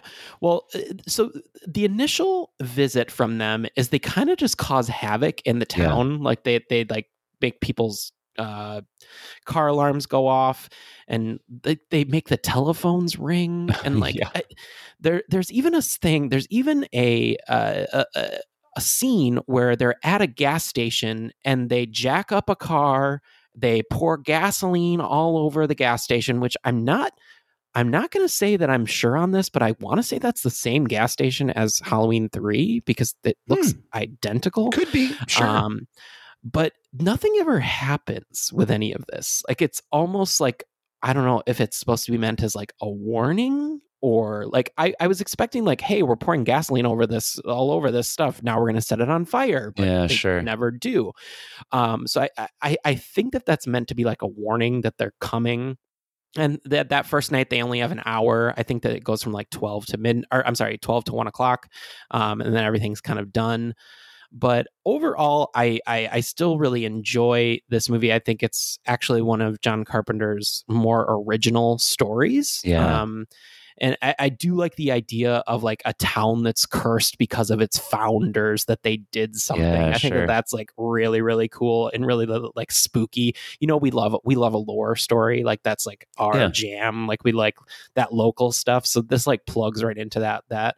And then when you learn it's funny when I was thinking about this movie um, going into it, I thought that they were pirates. Like that's just like in my brain that Yeah. they were pirates um, because they have like they have like sabers and whatnot. But no, it's actually a village of lepers. not um, pirates, Yeah, not they- not criminals, but a, but but a secret third thing. Yeah. Um, so yeah, I enjoy this movie. Um, I, I have some other comments that we can get into. Um, but Maddie, what are your initial thoughts on the fog? I mean, yeah, I, I, I agree. You know, look, I, I think that you're you we're, we're probably hard pressed to find people um, who like horror that are not fans of the fog. And if you're not a fan, I I really wouldn't understand why. Um, it, it's it's it is it's just a classic of of the genre. I think that it it it further just cemented John Carpenter exactly where we know he belongs, which as which is a, a master of the genre. Truly, it, it's interesting to look back and see because I'm just looking like looking at the Wikipedia page right now, for example, um, that the that the critical response was was not great when it came out. Um, it wasn't awful, but it certainly wasn't great either. Um, but I mean, isn't that sort of how it happens with these kind of things, right? Like, Yeah, I mean, it's the same thing as the thing though. The thing came Sure. out and everybody hated it, and now it's like applauded as like the best horror movie of all time. So- yeah, I mean, like, and how can you not like the thing? Like the thing has just, you know, a, a book where that that's another movie for another time. Um, which also, you know what, the thing would have maybe worked for for this uh, episode too. Now that I think about it. Um, anyways, you know, look, I I think it's great. It it, it succeeds at creating atmosphere that few other directors are able to make happen. And you know, part of that is just naturally because the movie's called The Fucking Fog, right? I mean, like if you don't have good fog, you're you're probably failing right from the beginning. Um, but we do, and and uh, look, it's, it's got a cast that would you know just like clean anyone else up for God's sake. I mean, not only is there Jamie Lee, but there's also Janet Leigh. You know, Yeah, there's crazy. Adrienne Barbeau, there's Tom Atkins, there's there's Hal Holbrook. I mean, just on down the line, it's incredible. And you know, like we've already discussed, you've got Debra Hill in there again writing as well. Um, you know, just right off the back of one of the most incredible horror films that at that time had ever been made. Thinking about Halloween, right? Um, you you know, there's something interesting, um, Andrew, and not to um, Andrew. You you have a comment that I want to bring up right away. It's it's on our worksheet. You said that this one feels older than Halloween. yeah. Yeah, tell me about that because I, I I agree with you. But tell tell me about that. Yeah, I, I just feel like in the way that it's filmed, and maybe because it is low budget, um, we know now that it's only a million dollars. But it, in learning in the uh, commentary that they filmed it in Panavision, so it Yeah. feels it's low budget, but it feels not low budget, and Feels you can kind of big. see that. Yeah. Um, it, to me, like just I don't know, like it it the way that it was maybe it's the low budget or maybe it's the way that it's filmed or maybe that it has a little bit more supernatural stuff behind it it just felt older than halloween and i thought it actually came out before halloween but in fact it did come out a couple years later A couple years after. halloween Yeah, two years after. um so yeah it just like the style of it it felt older it felt like a 70s movie to me it didn't feel like a, a- an 80s movie i don't know How, what were your thoughts on that I, I agree with you. I, I, I you know I, I came to the fog uh, came to the fog later too, kind of like you, right? Um, you know when when I was much younger, my favorite horror films were just like you know The Exorcist and Halloween, basically, which I just watched on a rotation because we didn't have the internet back then, kids. Um, so like that's just all that I had, you know. And then I, I do remember like getting like a, a copy of the thing that was um that was like a, a like ripped from a fr- from like a television. You know what I mean? Yeah, yeah, yeah, Uh, not ripped, recorded. God, I can't, we can't even think of the words anymore. um, but you know what? We had that. I didn't come to the fog until much much later, um, when when streaming was finally a thing, and I I just loved it. And um, so yeah, I, I think in the same way that that you know for you, we, we didn't have the the chronological benefit of of feeling when this came out. Obviously, we weren't even- alive yet. yeah Um, but it does it does feel that way. It feels like it came out before Halloween, and it's not that it it's less realized. I mean, there's nothing that John Carpenter does that isn't realized, right? I mean, all of his films are replete, is the word that I would use. I love that word. Um, they are replete and they are finished. And, you know, in the same way that I think Halloween was replete. And uh, honestly, there never needed to be another sequel after that. It would have been fine after part one. yeah Um, in the same way that the thing is incredibly replete. I mean, my God, talk about a, a completely realized vision of true horror. That is a movie that does it. And then you've got The Fog, which does it too. Um, from from the set to the actors to to the way that things sound, to the way that things look, to the way that things feel, or maybe even smell sometimes. Um, you know, you you you feel like you're at this at this town. You feel like you're in Antonio Bay. You feel like Yeah. you're there so much that you can almost smell it, and you can you can almost like really feel the fog around you, and that's something that not everyone can do. Um, and I don't know how many modern, I shouldn't say modern, contemporary directors are, are really capable of the things that John Carpenter was capable of back then. You know, in th- in this case, what? How long ago was this? 1980 is how many years ago, Andrew? 42? uh, yeah yeah God, 42 years ago. That's a lot. and and with such a low budget too i mean What, a million dollars? That's nothing. yeah um you that would be unheard of today I spent um, I spent a million dollars today. Do you understand? wow and, that, and that was just on ordering food. Got They're it? much So, more like- rich than i thought Well, I'm listen. um, so uh, I do want to call out a couple of different please. people in this movie. Um, I think that my favorite dynamic is between Sandy and Kathy, the uh, the the lead kind of head councilwoman and her assistant. I think that Janet Leigh. I think that they're hilarious together. I think They that are. when when Janet Leigh is like, only people, uh, only people like you make yes, ma'am sound like screw you, and she just says yes, ma'am. I, I, I love that. I just think that their dynamic is really good. And honestly, it'd been a long time since I watched The Fog, so I did not remember who dies in it. And I was Yeah. like, please don't kill either of them. Like, I, I need them to live. um, I, I do think I want to call out um, um, Father Malone. I think that he plays like a very interesting character, being Oh, yeah. a alcoholic um, priest. Um, Sounds and they like all, most of them that I know, quite frankly. well, and it's just interesting because it's it's played off in the way that the whole town knows that he's like kind of like off his rocker, if Sure. you will. Um, but they kind of just like put up with it, which is a very interesting dynamic if you think of Catholicism and, and the time, um, and just like what was going on and what we know now. Um, I think the dynamic between Elizabeth and um, Nick is insane. Yeah. because Big time. she she literally is a hitchhiker that gets picked up and then literally is in his bed 15 minutes later and then 15 minutes later after that she's on like all his escapades with What a life. What a life. um I, I do love that we do get the classic Jamie Lee Curtis scream in this because Uh-huh. she just has she has that scream that you just like you, you know it's her. You know what I mean? Like it's, that's, it's what that's it's what she gets paid for. um, I did find it interesting that in the original cut of the movie, that scene with the cadaver was not there, uh, which I do, which I do think is one of the weirder scenes where the cadaver gets up and walks across the, Yeah, sure. uh, walks across the room and then draws a three on the floor, um, for basically saying like three more people need to die to like uh, absolve the curse, Sure, uh, sure, sure. or whatever. Um, but they don't ever like the coroner and Nick were both out in the hallway and they come in and neither of them make a really big deal that a corpse just walked across the room. So, um, I Andrew, I just had a corpse walk across the room right now. oh fun. Um, did it have a scalpel in its hand and did it write anything on the floor? No, no, unfortunately, no.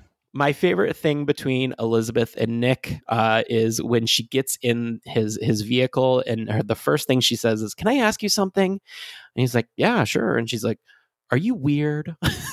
Uh-huh. and I was like, "Yeah, I guess uh, the hitchhiking in the '80s, I guess, or I guess at that time would be in the late '70s, um, was something that's that's weird." But I, I think that it's funny that he basically says like, "Oh yeah, I'm weird," and you're, and uh, then she says, "Oh, you're my 13th ride," and then he says, oh, that's pretty unlucky. And then literally his windows burst Oh my open. god, it's absolutely insane. um, but yeah, I think that um, all the special effects are done really well in this. I think that we get just enough of the lepers. Um, and I, I only say lepers because that's how they describe them in the Yeah. movie. Um, but uh, I think that they do them such good justice with leaving them in shadow just enough to where you can't see too much, but you see just enough to make it super spooky. And that one with the red glowing eyes when it finally happens. Ooh, that is uh spooky, Yeah. spooky bits. Um, the one complaint I have is that I think they did Mrs. Kobritz, the babysitter, wrong. I don't know why she had to be one of the ones that died. I felt really bad for her because all she was trying to do was protect uh, the, the the little boy, um, and I think that they just really did her dirty. And so justice for Mrs. Corbitz. you know, as as we've been doing with with other films on, on previous episodes, I've I've really enjoyed sort of highlighting some of the reviews on Letterboxd, of which I am a pro member. When are you going to sponsor us, Letterboxd, huh? Um, anywho, uh, there there's a couple good ones here that I'll I'll tell you. There's one from Jamelle Bowie, I believe that's the last name Bowie. Um, and uh, they gave it three and a half stars, and they said, sensing a theme with these early carpenters. Basically, there is no way a place and its people can escape the transgressions of the past, whether institutional violence, like assault on Precinct 13, trauma, Halloween, or an outright crime, the fog. Isn't that interesting to think about? yeah, There's another Oh, one like um, from Karsten, four stars, who says, pretty much exactly what you'd expect out of a John Carpenter movie about fog. I thought that was funny. I, enjoy, I enjoyed that one. Um, And oh, here's a good one um, from Patrick Will, uh, Patrick Willems, three stars, and says how to make this movie great. Make the setup of the town half as long and the ghost pirate invasion twice as long. Oh, see pirates again. yeah, right. Well, I mean, look, they look like pirates. I, I think if if that's if that's one criticism that we can give it, I mean, they do look kind of piratey. Yeah, and I mean, look, if if we see sailors, ghosts coming out of the sea, everyone's going to think it's probably a pirate in one way or another, right? Um, there were a few people uh, that we know um, off of off of ye old Twitter who who had a couple of things to say about it. Calvin Dyson was a big James Bond fan. You should you should follow him on Twitter. Calvin's a, he's he's a nice kid. Um, three and a half stars. Calvin says really solid cast, brilliantly dark cinematography, super eerie vibe. Carry this particularly when the story perhaps meanders in places it doesn't quite coalesce as satisfyingly as you might hope. Music is phenomenal, though. Might well be my favorite John Carpenter score. yeah, I would agree. Yeah. That's a really big thing to say, just considering, you know, the sort of like the the classic nature of all the sounds that you hear from John Carpenter. Um, so some interesting stuff there. Uh, another little factoid that I love about this movie is uh so John Carpenter it's not credited but he plays a character named Bennett Tramer. You And know if- what? I put in my notes. Was that was that JC? Yeah, Like, yeah, I, I yeah. literally have that in my notes. And so, so um, I mean, if if if Tramer sounds familiar from Halloween, it should, um, because uh, Ben Tramer is Laurie Strode's potential love interest that they talk about in um, in Halloween. So it's kind of fun to see, you know, a little bit of a little bit of the John Carpenter universe make it over into uh, his other films as well. Um, Yeah, there's a, a really interesting factoid about, I guess, Adrienne Barbeau had to do her whole finale scene in reverse without blinking based on how they had to film the fog rolling in. Yeah, so I read uh, in an interview that she did was because of the way that they produced like the actual like non CGI fog Uh-huh. that they they couldn't roll it in. They could only suck it out. Oh my god, it's crazy. So they had to do it in reverse. So that whole scene where she's on top of the lighthouse was all done in reverse. And he told her, he told her, you can't blink because that'll look weird in reverse. so she had to do that without blinking, which I thought was just insane. God, how do you do one other thing Jesus. that I one other quote that just like really struck me and is kind of like I think like the coalescence of the entire movie is when Adrienne Barbeau is noticing the fog and she knows that there's something in the fog Mm. and what's happening with the town. And she says into her microphone, "To the ships that can hear me, look into the darkness, look and look for the fog." And I was just like, "That's the movie right Yeah. there." Like in in in in an essence, that's the movie. Um, but yeah, I just uh, overall I had so much fun revisiting this movie. It had been a while since I see I have seen it. I think we're always going to have some weird nostalgia for this kind of I'd say 1975 to 1985 like style of movie, especially with John sure. Carpenter. Um, so we're probably we're probably a little um, nostalgic for it, so that might be reflected in our in our scores. Um, but overall, I just think it's a solid movie with an A list cast. I mean, when are, when did did we ever get any movie with Janet Leigh and and um and uh, her daughter in Jamie Lee? Uh, together? I I don't even know. I don't Like, think so.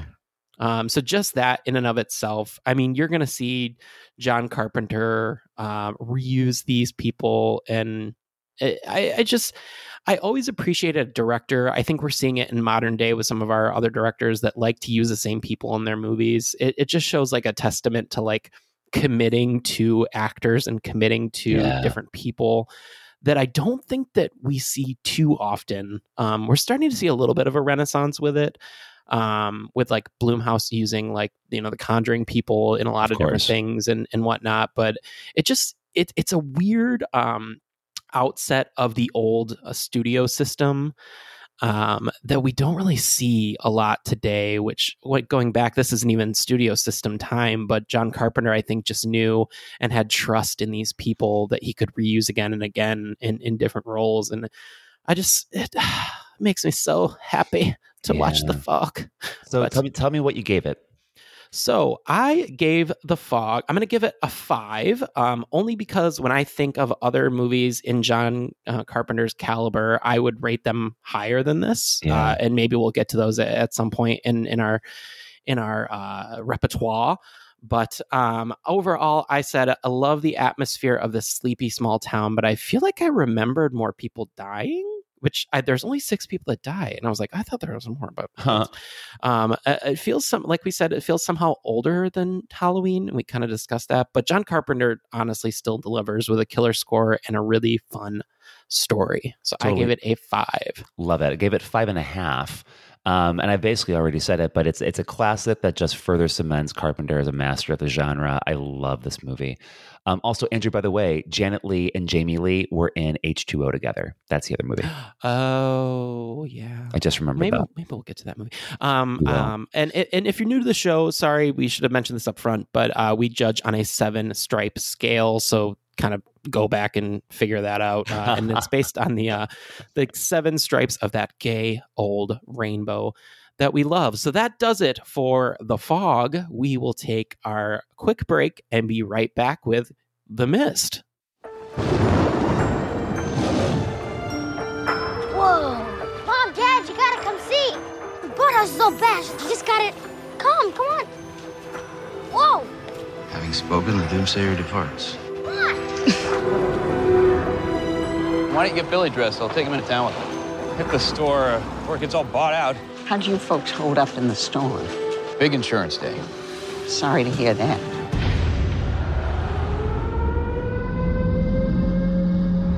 What's going on? It's death.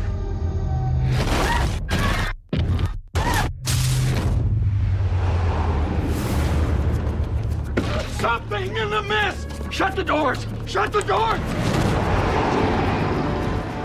The only way we're going to help ourselves is to seek rescue. Tie this around your waist. Or four. Let us know you got at least 300 feet. There's nothing out there. Nothing in the mist. What if you're wrong? Then I guess that joke would be on me.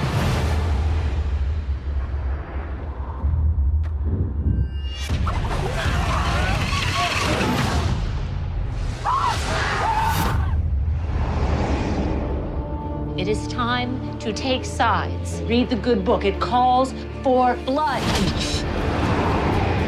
Guys, I hear something. Are those bugs? Not like any I've ever seen. The entire front of this store is plate glass.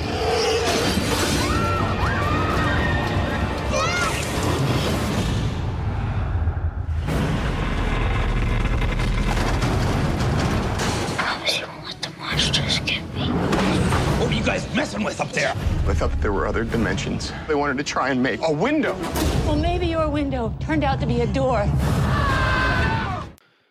It's I'm not crying, but I do feel a little misty right now. Andrew, tell us about the mist. Belief divides them, mystery surrounds them, but fear changes everything. After a violent storm, a dense cloud of mist envelops a small Maine town, trapping artist David Drayton and his five year old son in a local grocery store with many other people. They soon discover that the mist conceals deadly horrors that threaten their lives and worse, their sanity. Directed and written by Frank Darabont, based on the Stephen King novella. Uh, the production company was Dimension Films and MGM. David is played by Thomas Jane. Mrs. Carmody is played by Marcia Gay Harden. Amanda is played by Laurie Holden. Brent is played by Andre Braugher. Ollie is played by Toby Jones. Jim is played by William Sadler. Dan is played by Jeffrey DeMunn. Irene is played by Frances Sternhagen. Billy is played by Nathan Gamble. Private Jessup is played by Sam Witwer. And Woman at Home with Kids, yes, that's her given title in Oh, goodness gracious. the credits, is played by Melissa McBride. Rated R, this comes in at 126 minutes. We'll talk about that in just a moment. Uh, made in the USA in and around Shreveport, Louisiana. Uh, was released on November, November 21st of 2007. A budget of 18 million with a gross of about 60, 57.5 to be exact. Maddie, tell me about your experience going through The Mist. So I I definitely saw the mist before, but uh, but I don't really remember when. It, it would have maybe even been back then, right? Yeah. And I I wasn't thinking very deeply about it then, and I I was much younger then, of course. I mean, it was 2007. I watched The Mist this weekend, and like I so I just want to preface this by saying I'm in a bit of an emotional place right now, and if you follow me on Twitter, you probably know why. But I've been through a little thing, and I just my brain is kind of all over the place. And so I may be just like a little bit more like predisposed to darkness right now, if you will. um, but I will tell you this I think that this movie is brilliant. And I Mhm. think that this movie is about. Um, I actually put it on Twitter today. And what did I say it was about? I said that this, this movie is. I'm going to find it right now, Andrew. Give me a second. The Mist is about the utter pointlessness of life, the trappings of finitude, and our inability to exist as anything but beasts in this grand cosmic nightmare of living. That is what this movie is about, in my opinion. Wow. It is it it hit me really hard. And um like look, here here's the basic setup, right? You got this town. It's in, you know, classic Stephen King country. It's, you know, it's by Castle Rock. What is the name of the what is the name the name of the town? I, I forget. Uh, I don't have it written down actually. Eh, it doesn't really it doesn't matter. Whatever. It's it's a I town have the by- Arrowhead Project, yeah, down. there you go. It's it's a town by Castle Rock, like most of the the stories are, right? Um, so there's this this town, and there's this little family, and there's a storm that that happens on you know at their lake house or at their house, and you know shit happens, and when they go outside the next morning, they look at all the damage and everything, and oops, there's a huh, there's a mist coming in off the mountain and down into the lake. And they've never seen this happen before. And of course, all of a sudden, strange things start to happen. Um, there was a big storm, so the power went out, and you know, people's this happened, that happened, the phones are down, so they have to go to the shop to go get groceries and you know supplies because all the food is going bad and all of this kind of thing. While they're at the shop, um, a man who also lives there runs into the store because the mist is coming their way and he has blood on his face. And he says that the mist came around somebody that he was with and then took the person away. And so he runs into the store and he gets them to close the doors. And, you know, this chaos ensues from that point out from from the movie. Um, it, it's it's a it's a film that is about creatures, right? Mhm. Because what happens is, um, uh, and it, it's almost ancillary, to be honest with you, like the logic behind how these creatures happen to appear on Earth. But forgive me if I'm wrong here, Andrew. What what happens is that like the the military scientists at the Arrowhead Project accidentally open a portal to another world. Am I correct Yeah. here? Right. Yep, yep, And yep. then these these crazy fucking creatures that are gi- Cthulhu creatures. yeah, like to- that, that- that that's a good way to, to, to put it. it. Total Cthulhu, total Lovecraft. Like these creatures are fucked up, and they are they are scary. They appear and they they they wreak havoc and they cause damage and they kill everybody basically. Um, so you know that that happens, and and that's a big part of the movie.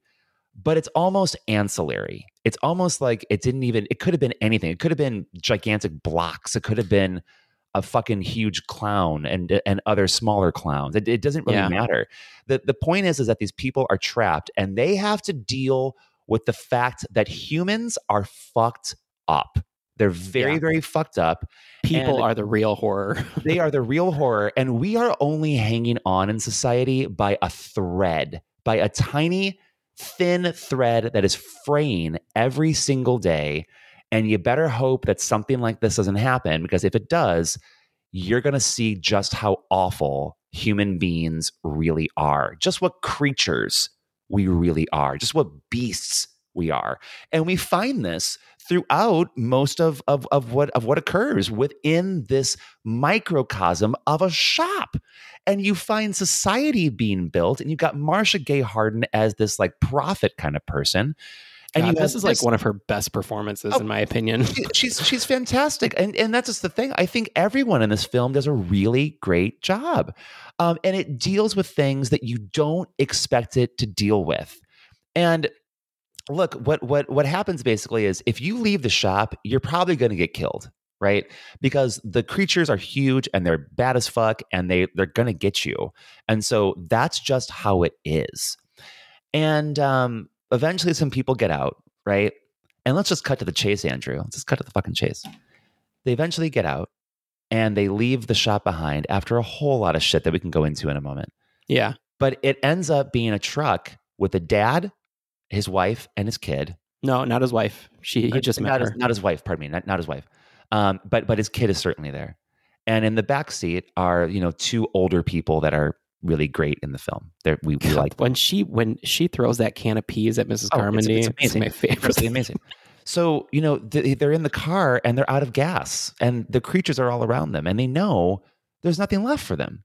And so, Well, it echoes back to a discussion that he has with his child Yeah. earlier in in the movie, where basically the, the little boy says, "Hey, can you promise me just one thing? Just promise me one thing." And the dad, uh, you know, played by Thomas Jane, is you know, he's like, "Of course, what is it?" And he's like, "Don't ever let the monsters get me." And so that, I'm getting a little teary eyed. yeah. and so, so, so what he has to do is he has a gun and there are six people in the car, right? He Five. has, no, no there's uh, one, two, three, there's five, pardon me. There's five people in the car and there's only four fucking bullets. And so he has to kill all of them because he knows that if they go outside, they're going to die anyway, but it's going to be a lot worse. Yeah. So he kills his kid, kills the woman, kills the two old people that we love. And he's just screaming at the wheel, just screaming. I mean, how could you not? Brilliant performance by And Thomas then, Jane. and then, and then, and then, and then he gets out of the car and he hears something, which maybe it's a monster. He's going to die. No, it's the army coming to save them. And I'll tell you, I went for a walk today after I watched this movie. And I just thought about that and I thought about that and I thought about how life is just a joke. It's a joke. And this movie illuminates it maybe better than any horror film I've ever seen before. Yeah, no, I would agree with you.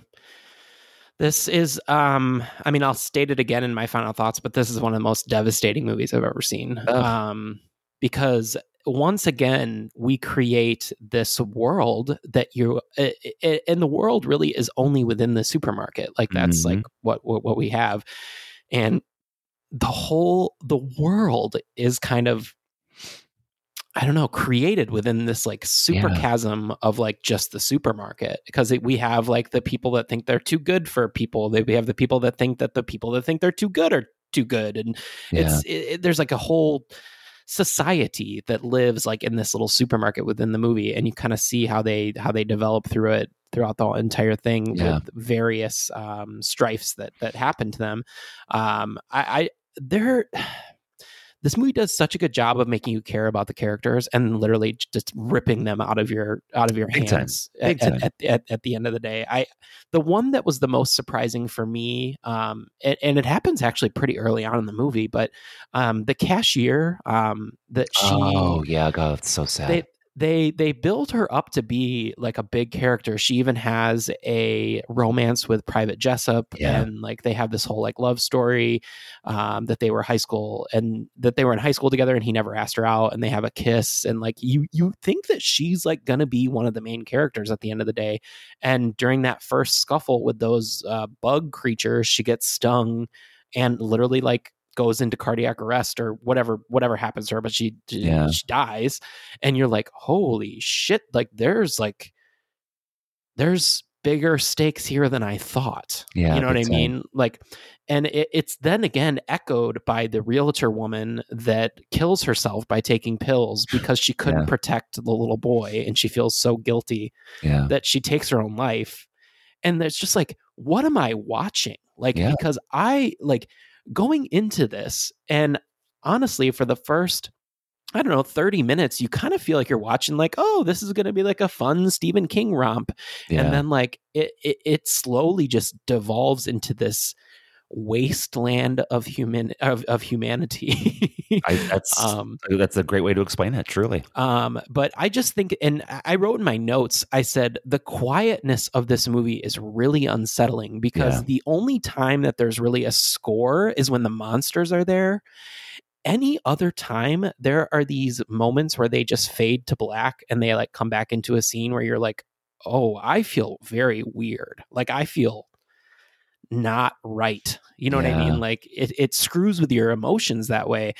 And that's, I I mean, I think that that's a testament to what Frank Darabont did with, with this movie and what he would continue to do with the earlier seasons of The Walking Dead. Um, I'm not going to say anything about the later seasons of The Walking Dead, but Sure, those sure. first couple of seasons of The Walking Dead are devastating, just like this movie. So Yeah. I think he gets the human condition, like he gets it. He, he just has a inherent way of knowing. I, I, will echo into what um, I put in my notes is that when that siren goes off, when they're Mhm. initially in the in the mist and they're in the supermarket, and those tor- what we would call in Chicago those tornado sirens go Yeah, off, sure. that sound just makes my whole body go insane like Yeah. it's it is a instant reaction with inside of me that says like you are in danger so like Yeah. that putting that in there just like ugh, makes me so gross and um you know we even get I, I didn't remember him at the end going back and seeing his wife dead. Um, Yeah. and I, I forgot that whole thing. I thought that they just kind of went on and you didn't know the outcome of, of the wife. And the way that he is devastated, where he said, like, I told her I would fix that window because that's obviously where the creatures got in was through Sure. the broken window. Um, is just the whole thing is just I'm sorry. Like I, I'm really sorry. I wouldn't have recommended this movie if I would have known you were going through uh, such a, a Oh. devastating week because it's this fine. movie accents that devastation. No, no, I, I'll. I'll, I'll tell you what. Actually, don't be sorry. Don't be sorry. And I, I, I- you know, look, I, I don't shy away from these types of things, right? And you know, just for, uh, I'll just tell people so that they understand. Like, I went through like a, a like a. It's I don't want to call it a breakup because we weren't dating that long, but look, it was it, there were there were feelings. It was good. It was nice, and then it had to end. I'll leave the reasons out of it. I wasn't really angry about it or or, or annoyed. I, I really wasn't. I was actually just really sad. And I was also taking a medication that I didn't realize one of the side effects is like super increased depression. And it I was in a pretty dark place. Um, I'm done taking it now and I'm feeling a little bit better, but you know, you know how it goes. Anywho, thinking about watching a movie like this at that time, right? I think it's actually good because you have to look it in the face. You do. Yeah, no, I get and- that. And you know, it's it's like the the the siren that gives you shivers, right? That siren is a call. It's a, it's almost like it's almost like a call to prayer in in one way or another. Eventually, at one point in your life, you're going to have to wrestle with the questions in this movie. Not with not with creatures flying around you. That's, No, that's unlikely to happen yeah. hopefully you won't be stuck in a supermarket with you know dealing with you know a crazy prophet bitch who's you know going nuts but the questions that arise out of this movie out, out of this story about what does it mean to be alive what does it mean to be alive with other people and how do we somehow find a way to make sense of this reality? And I think that most of the people who listen to our show are either atheist or agnostic, one of the two. And if you take that out of it, you take God out of it, you take morality out of it, you take whatever out of it, then what is the point? You know what I mean? And that's that's the question that every human has to answer for themselves. And some Yeah, and people, some people will answer it through God, like Mrs. Carmody did. Some people will answer it through, you know, drugs or alcohol, or they will do it through sex, or they will do it. Th- I mean, any number of things, right? But answering the fundamental question of why, not why you're, not even why you're here, Andrew. Why do you choose to stay here? That's the Yeah, question. no, yeah. And I, I mean, look- I mean, look, we're talking about a fucking, we're talking about a 2007 Stephen King film. Yeah. look at how incredible, how deeply moving, and how disturbing Yeah. it is. It's one of those movies that you don't necessarily want to watch again, but you're glad that you watched it. Like if Without a that makes any I mean, sense.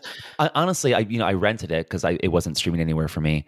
Um, but I kind of wish I had just bought it because at some Yeah. point, I, I actually I, I do want to watch it again. Were, were you able to stream it or did you have to rent it? uh, this is on Netflix for us. So oh, okay, gotcha. Yeah. Um, so, uh, just going back to a couple of things just before we kind of wrap things up Yeah, about yeah, the movie that I want to hit on about this because I think we talked a lot about like the uh, the meaning behind the movie and what it meant to us. Um, but I want to talk a little bit about the actual like performance. Oh, sure, sure, sure. And yeah, like yeah, a little please, bit about please, the yeah. movie. But um, I think that Thomas Jane. I think that this is probably his most powerful performance. Yeah. Um, same with Marcia Gay Harden. I think that she has a repertoire that you can't even touch because she's been like literally in everything and she's great in everything. But I think that her work as Mrs. Carmody here is without a doubt one of her one of her best. Um, a fully realized character, I would say. I, my favorite my favorite quote is uh, when um uh what's her what is her name um when Amanda played by Laurie Holden who we saw uh in uh, Silent Hill last time we last time we were Oh, I didn't on the show think about that. Yeah. um when she goes in to check on her in the bathroom, which that bathroom, oh my God, have you not been in 50 million supermarket Totally. bathrooms that look exactly like without that? a There's like a doubt. mop in this corner. Yeah. like, like, um, I don't know why grocery store bathrooms are so gross, but they just always are. And they're always like in They the are- back they are- by they are the employee. They are required to be that way. That's the law. um but my favorite is when she goes to check on her and um she's like you know i'm just i'm just trying to be a friend i'm just trying to be here for you and um mrs carmody basically says back to her she says the day i need a friend like you i'll squat and make one and i was like whoa Yeah. whoa Yeah. Um, one of my other favorite quotes in this movie is made by the store manager when he finally goes back and sees the tentacle, and they they kind of like finally kill it, but he finally has a realization that like yes, there is something in the mist. He comes out uh, and and looks at all the people, and he goes. Um, it seems we may have a problem of some magnitude here. I, I, uh, Michael looked at me. He's like, "Well, that's one way to put it," and I was like, "Yeah, that's that's that's right." Um, I thought so when and looking at because I I've read a lot of Stephen King. I thought that the Arrowhead Project comes into another Stephen King story, but I couldn't find uh, a, a a way to link it. I thought it had something to do with Dreamcatcher, but I, I maybe I'm wrong. But if anybody out there knows like how the Arrowhead Project kind of feeds into um, the mist like let me know. I'd, I'd love to kind of make some connections. I love that stephen king plays with his own his own Oh like, well, lore and according to the um the fandom wiki, uh, it, it it I guess the Arrowhead project is in Firestarter and the Oh, Tommyknockers. that's that's it. That is it. Okay.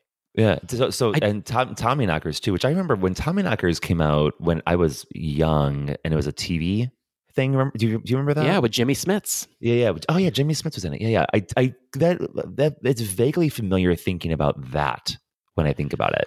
i remember trying to read the tommy knockers when i was a kid and i could not read it Yeah. Um, it was very confusing i do know that the tommy knockers is one of um when stephen king was at his height of addiction um so I- I- Mm, I, think that might be one of the ones that he doesn't even remember writing Oh wow, shit. um but uh, it's it's it's thing but um uh, just going back to Mrs. Carmody one more time, I think it was hilarious that as she's giving her final um, kind of uh, sentiment after they find after she finds out that they were trying to sneak away, is that I, I wrote in my notes I was like, of course she drinks milk.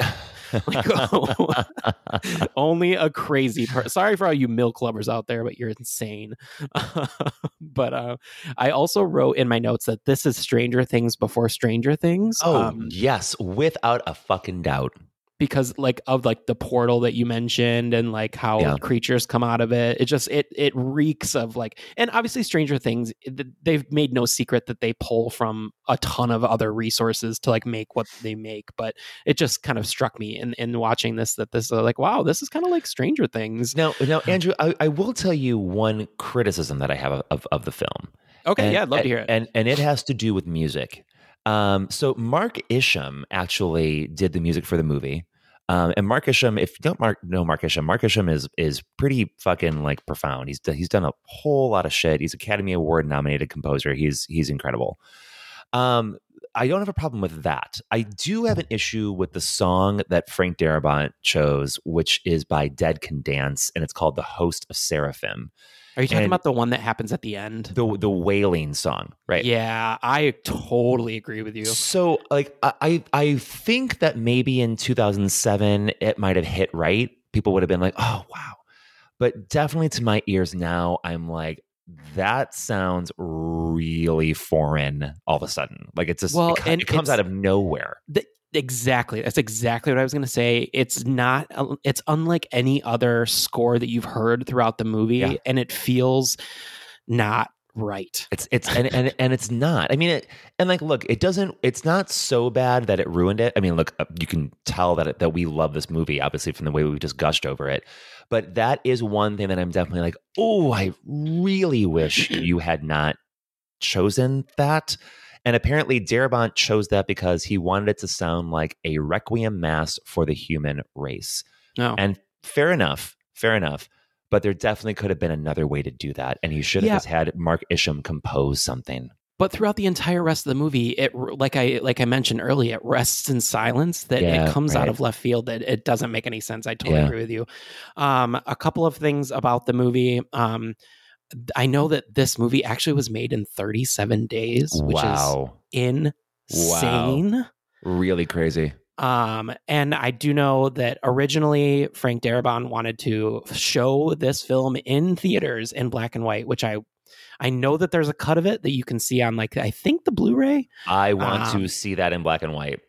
because he based this whole thing off of kind of like not only Stephen King's novella but also like War of the Worlds like radio Yeah. play type of thing which actually if you go on Audible you can listen to the um the radio play version of this movie Oh, it's actually pretty pretty cool Interesting. um, um, and I, I- just, you know, I, I we've kind of talked this movie up a lot. I just think that it's it's a modern, a more modern masterpiece. In, in- I in my completely personal agree with you. opinion. Um, I know that people are um, kind of down the middle when it comes to the ending. I will tell you that I have read this novella. I forget exactly which Stephen King short. I think Mm. it's maybe Skeleton Crew or Nightmares and Dreamscapes. I can't Okay, remember exactly yeah. which one. Um, it's about a hundred pages, so it's not that long if you do want to read it. Some of the main differences is that the um uh the the main character of David is a little more sexual with Amanda. Like he actually does have an affair with her in, in the book. Um, which they don't do in the movie, which I'm Hmm. fine with, but it does up the stakes a little bit more. Yeah, like, sure, sure, the sure. end. And at the end of the, the main difference is the ending, which I will say that Stephen King says that he was genuinely frightened by this adaptation of his novella, and it, Frank Darabont described that he as the happiest moment of his career. So, Wow. you know, I think that Stephen King is fine that he changed the ending. The original ending in the book is really them just driving into the mist. Like Oh. there's not Yeah. a this is solid this is this is way ending. better. Oh, this is way better than that ending. Oh my god. and um, I I think that um, there's an interesting um, there's an interesting uh, opinion or a theory on the. Excuse me, one second. There's an interesting theory on uh, the wiki that says that uh, before David and his group leaves, Mrs. Carmody requests that Billy and Amanda be sacrificed. So the little boy and the quote unquote whore, uh, which I don't know where she's getting whore from in this exact theory, but you know that's that's Yeah, what yeah, she says sure. in the movie. Yeah. Um, a popular theory by fans is that Mrs. Carmody was actually right, and that Billy's and Amanda's death at the end made the mist and the monsters go away, given that Huh. the mist recedes as soon after David kills them. Oh, that's Um, so weird. I didn't even think about that. Oh my I- I- god. I don't necessarily subscribe to that theory, no, but it's I, I definitely don't either. But it, but it's interesting though. yeah, because I'm never going to say that Mrs. Carmody was the good Oh guy. god, no. Hell no. Hell to the no. um but yeah i uh, that that's kind of my thoughts on the mist it hit me much harder this time around than Oh, God, any other yeah. time i've watched it um but yeah i just if i'm gonna give any criticism i think you're totally right in the the end score. It definitely comes out of left field um, but my my initial thoughts uh, was an ensemble cast for the ages. Uh, we never really talked about this, but I will say some of the CGI is a little dodgy because it's Yeah. 2007. But um, I think if I did watch this in black and white, that might not bother me as much.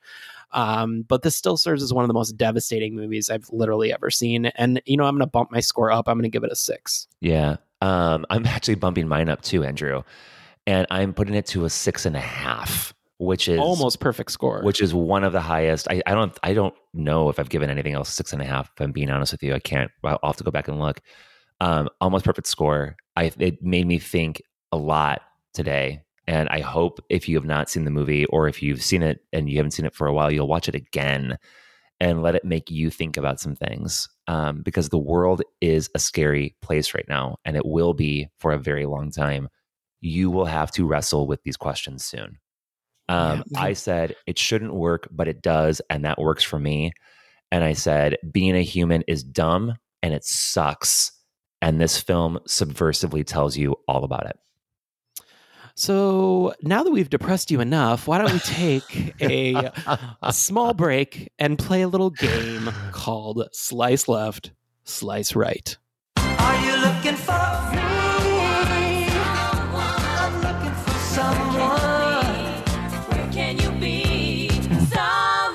Okay, early to bed, early to rise makes a woman healthy, wealthy, and wise. That's why you're wiser than me.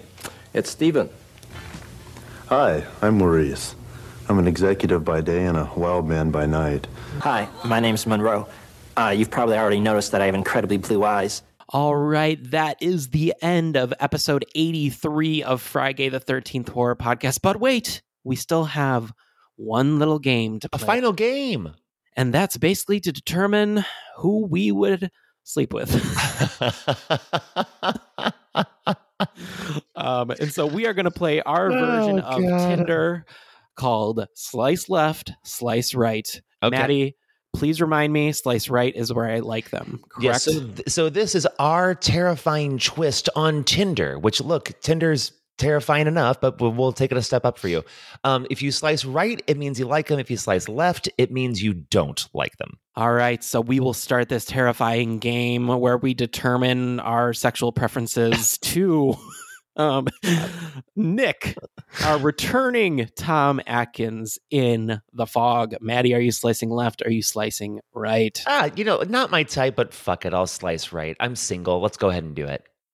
Yeah, I mean, I got to be honest. Tom Atkins has something about him. I, I don't know what it is because he, he's he's not attractive in in my uh, in in my like weird right forte. But like, yes, I'm gonna slice right. Yeah, why I just am. He's got Now- now- charisma, you know. Now, Andrew, how about David, also known as Thomas Jane, the father in The Mist? Oh, slice right all day long. I mean, come on, it's Thomas Jane, and he's playing that daddy energy. You got me. Yeah, so I'm gonna have to slice left. We all know that. Now, just hear me out, Andrew, if you would. We all know I'm the daddy energy when it comes to the sexual relationship. I can't have another daddy in the in the bed with me. I can't do it.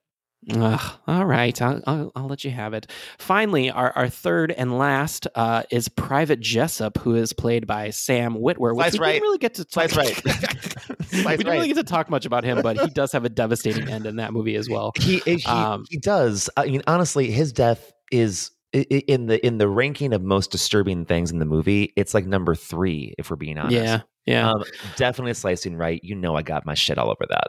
Yeah, well, I am too. I mean, uh, look at him. Like I'm slicing right. Um, I mean, he was also on the show Being Human on um, Yeah. Sci-Fi a couple years ago that I fell in love with and fell in love with his character. So I can't see him any other way. And so do you, yes, you know, you know who he uh, reminded me of too? He reminded me of, um, or I mean, or actually, is he? That's not the same guy, right? Oh what? no, he was in Battlestar Galactica. Ah, that makes sense. I didn't even realize that. That makes sense because when I first saw him when he came on screen, I was like, wait a minute, is that the guy from um, from Ted Lasso, J- Jamie? And then I was Hmm. like, no, that's not him. That's not him at all. And that's how I know him. He's from Battlestar Galactica. Now it makes sense to me. Got it. So that does it for our final game of slice left, slice right. A couple of things just to get us closed out of the show. We are part of the Dread Podcast Network. If you're not familiar with the Dread Podcast Network, you can go to dreadcentral.com and see all the great podcasts that are there, including Mick Garris, Kim and Ket, Development Hell, and etc. Uh, one more reminder we are sponsoring Child's Play 2 at the Massacre at the Davis Theater on October 1st. I will be there live passing out pins and Blu rays and all kinds of stuff. So come and see us. And then also on October 3rd, so just a mere two days later, you can tune into Spotify live um, at 7 p.m. Central Standard Time, where we will be on with Garrett Clayton and his husband on Gay in the Life, which which we are super excited about. and don't forget to download Spotify Live for that. Um, also, uh, if you want to support our fair podcast, you can do that. You can support FriGay the 13th by becoming a patron on Patreon or buying merchandise from us. If you go to our website, FriGay13, that's frigay13.com slash support. Also, we let you know about this in our last episode, but we're really looking forward to our Horror Around the Globe series that we are starting in November. So look forward to that. We're going to go around to different countries and different regions. Um, not travel to them, unfortunately, but we will be taking you there virtually. Uh, and we will uh, review some of the horror films that come from there. So I'm looking forward to it. It's going to be a really fun exploration. Um, also, listen, if you are a listener to our show for the first time or for you know the last 82 episodes before this if you have not left a review yet i'm going to ask you like we always do to go and do that now the Come best on. exactly the best way for people to learn about uh, to learn about new podcast is bar none reviews people trust them they're looking for them they want to know if they should listen to something or not Nothing Honestly, matters a lot of times, if I look at a new podcast to listen to Uh-huh. and it only has like 10 reviews, I won't Yeah. listen to it. See ya. So I- we need I those reviews. Totally agree. Yeah. So keep keep it going. Look, we've got a we've got a wonderful collection of them, but we we're looking for yours too. So be sure to do that. And hey, you know what? Do it for the other podcasts that you listen to. as well. Absolutely. Yeah. Now, Andrew, also, I've got one more thing to say, and um, it's really just a re- it's really just a, a thing that I want I want everyone to do, and that is uh, to Get get, slayed. slayed.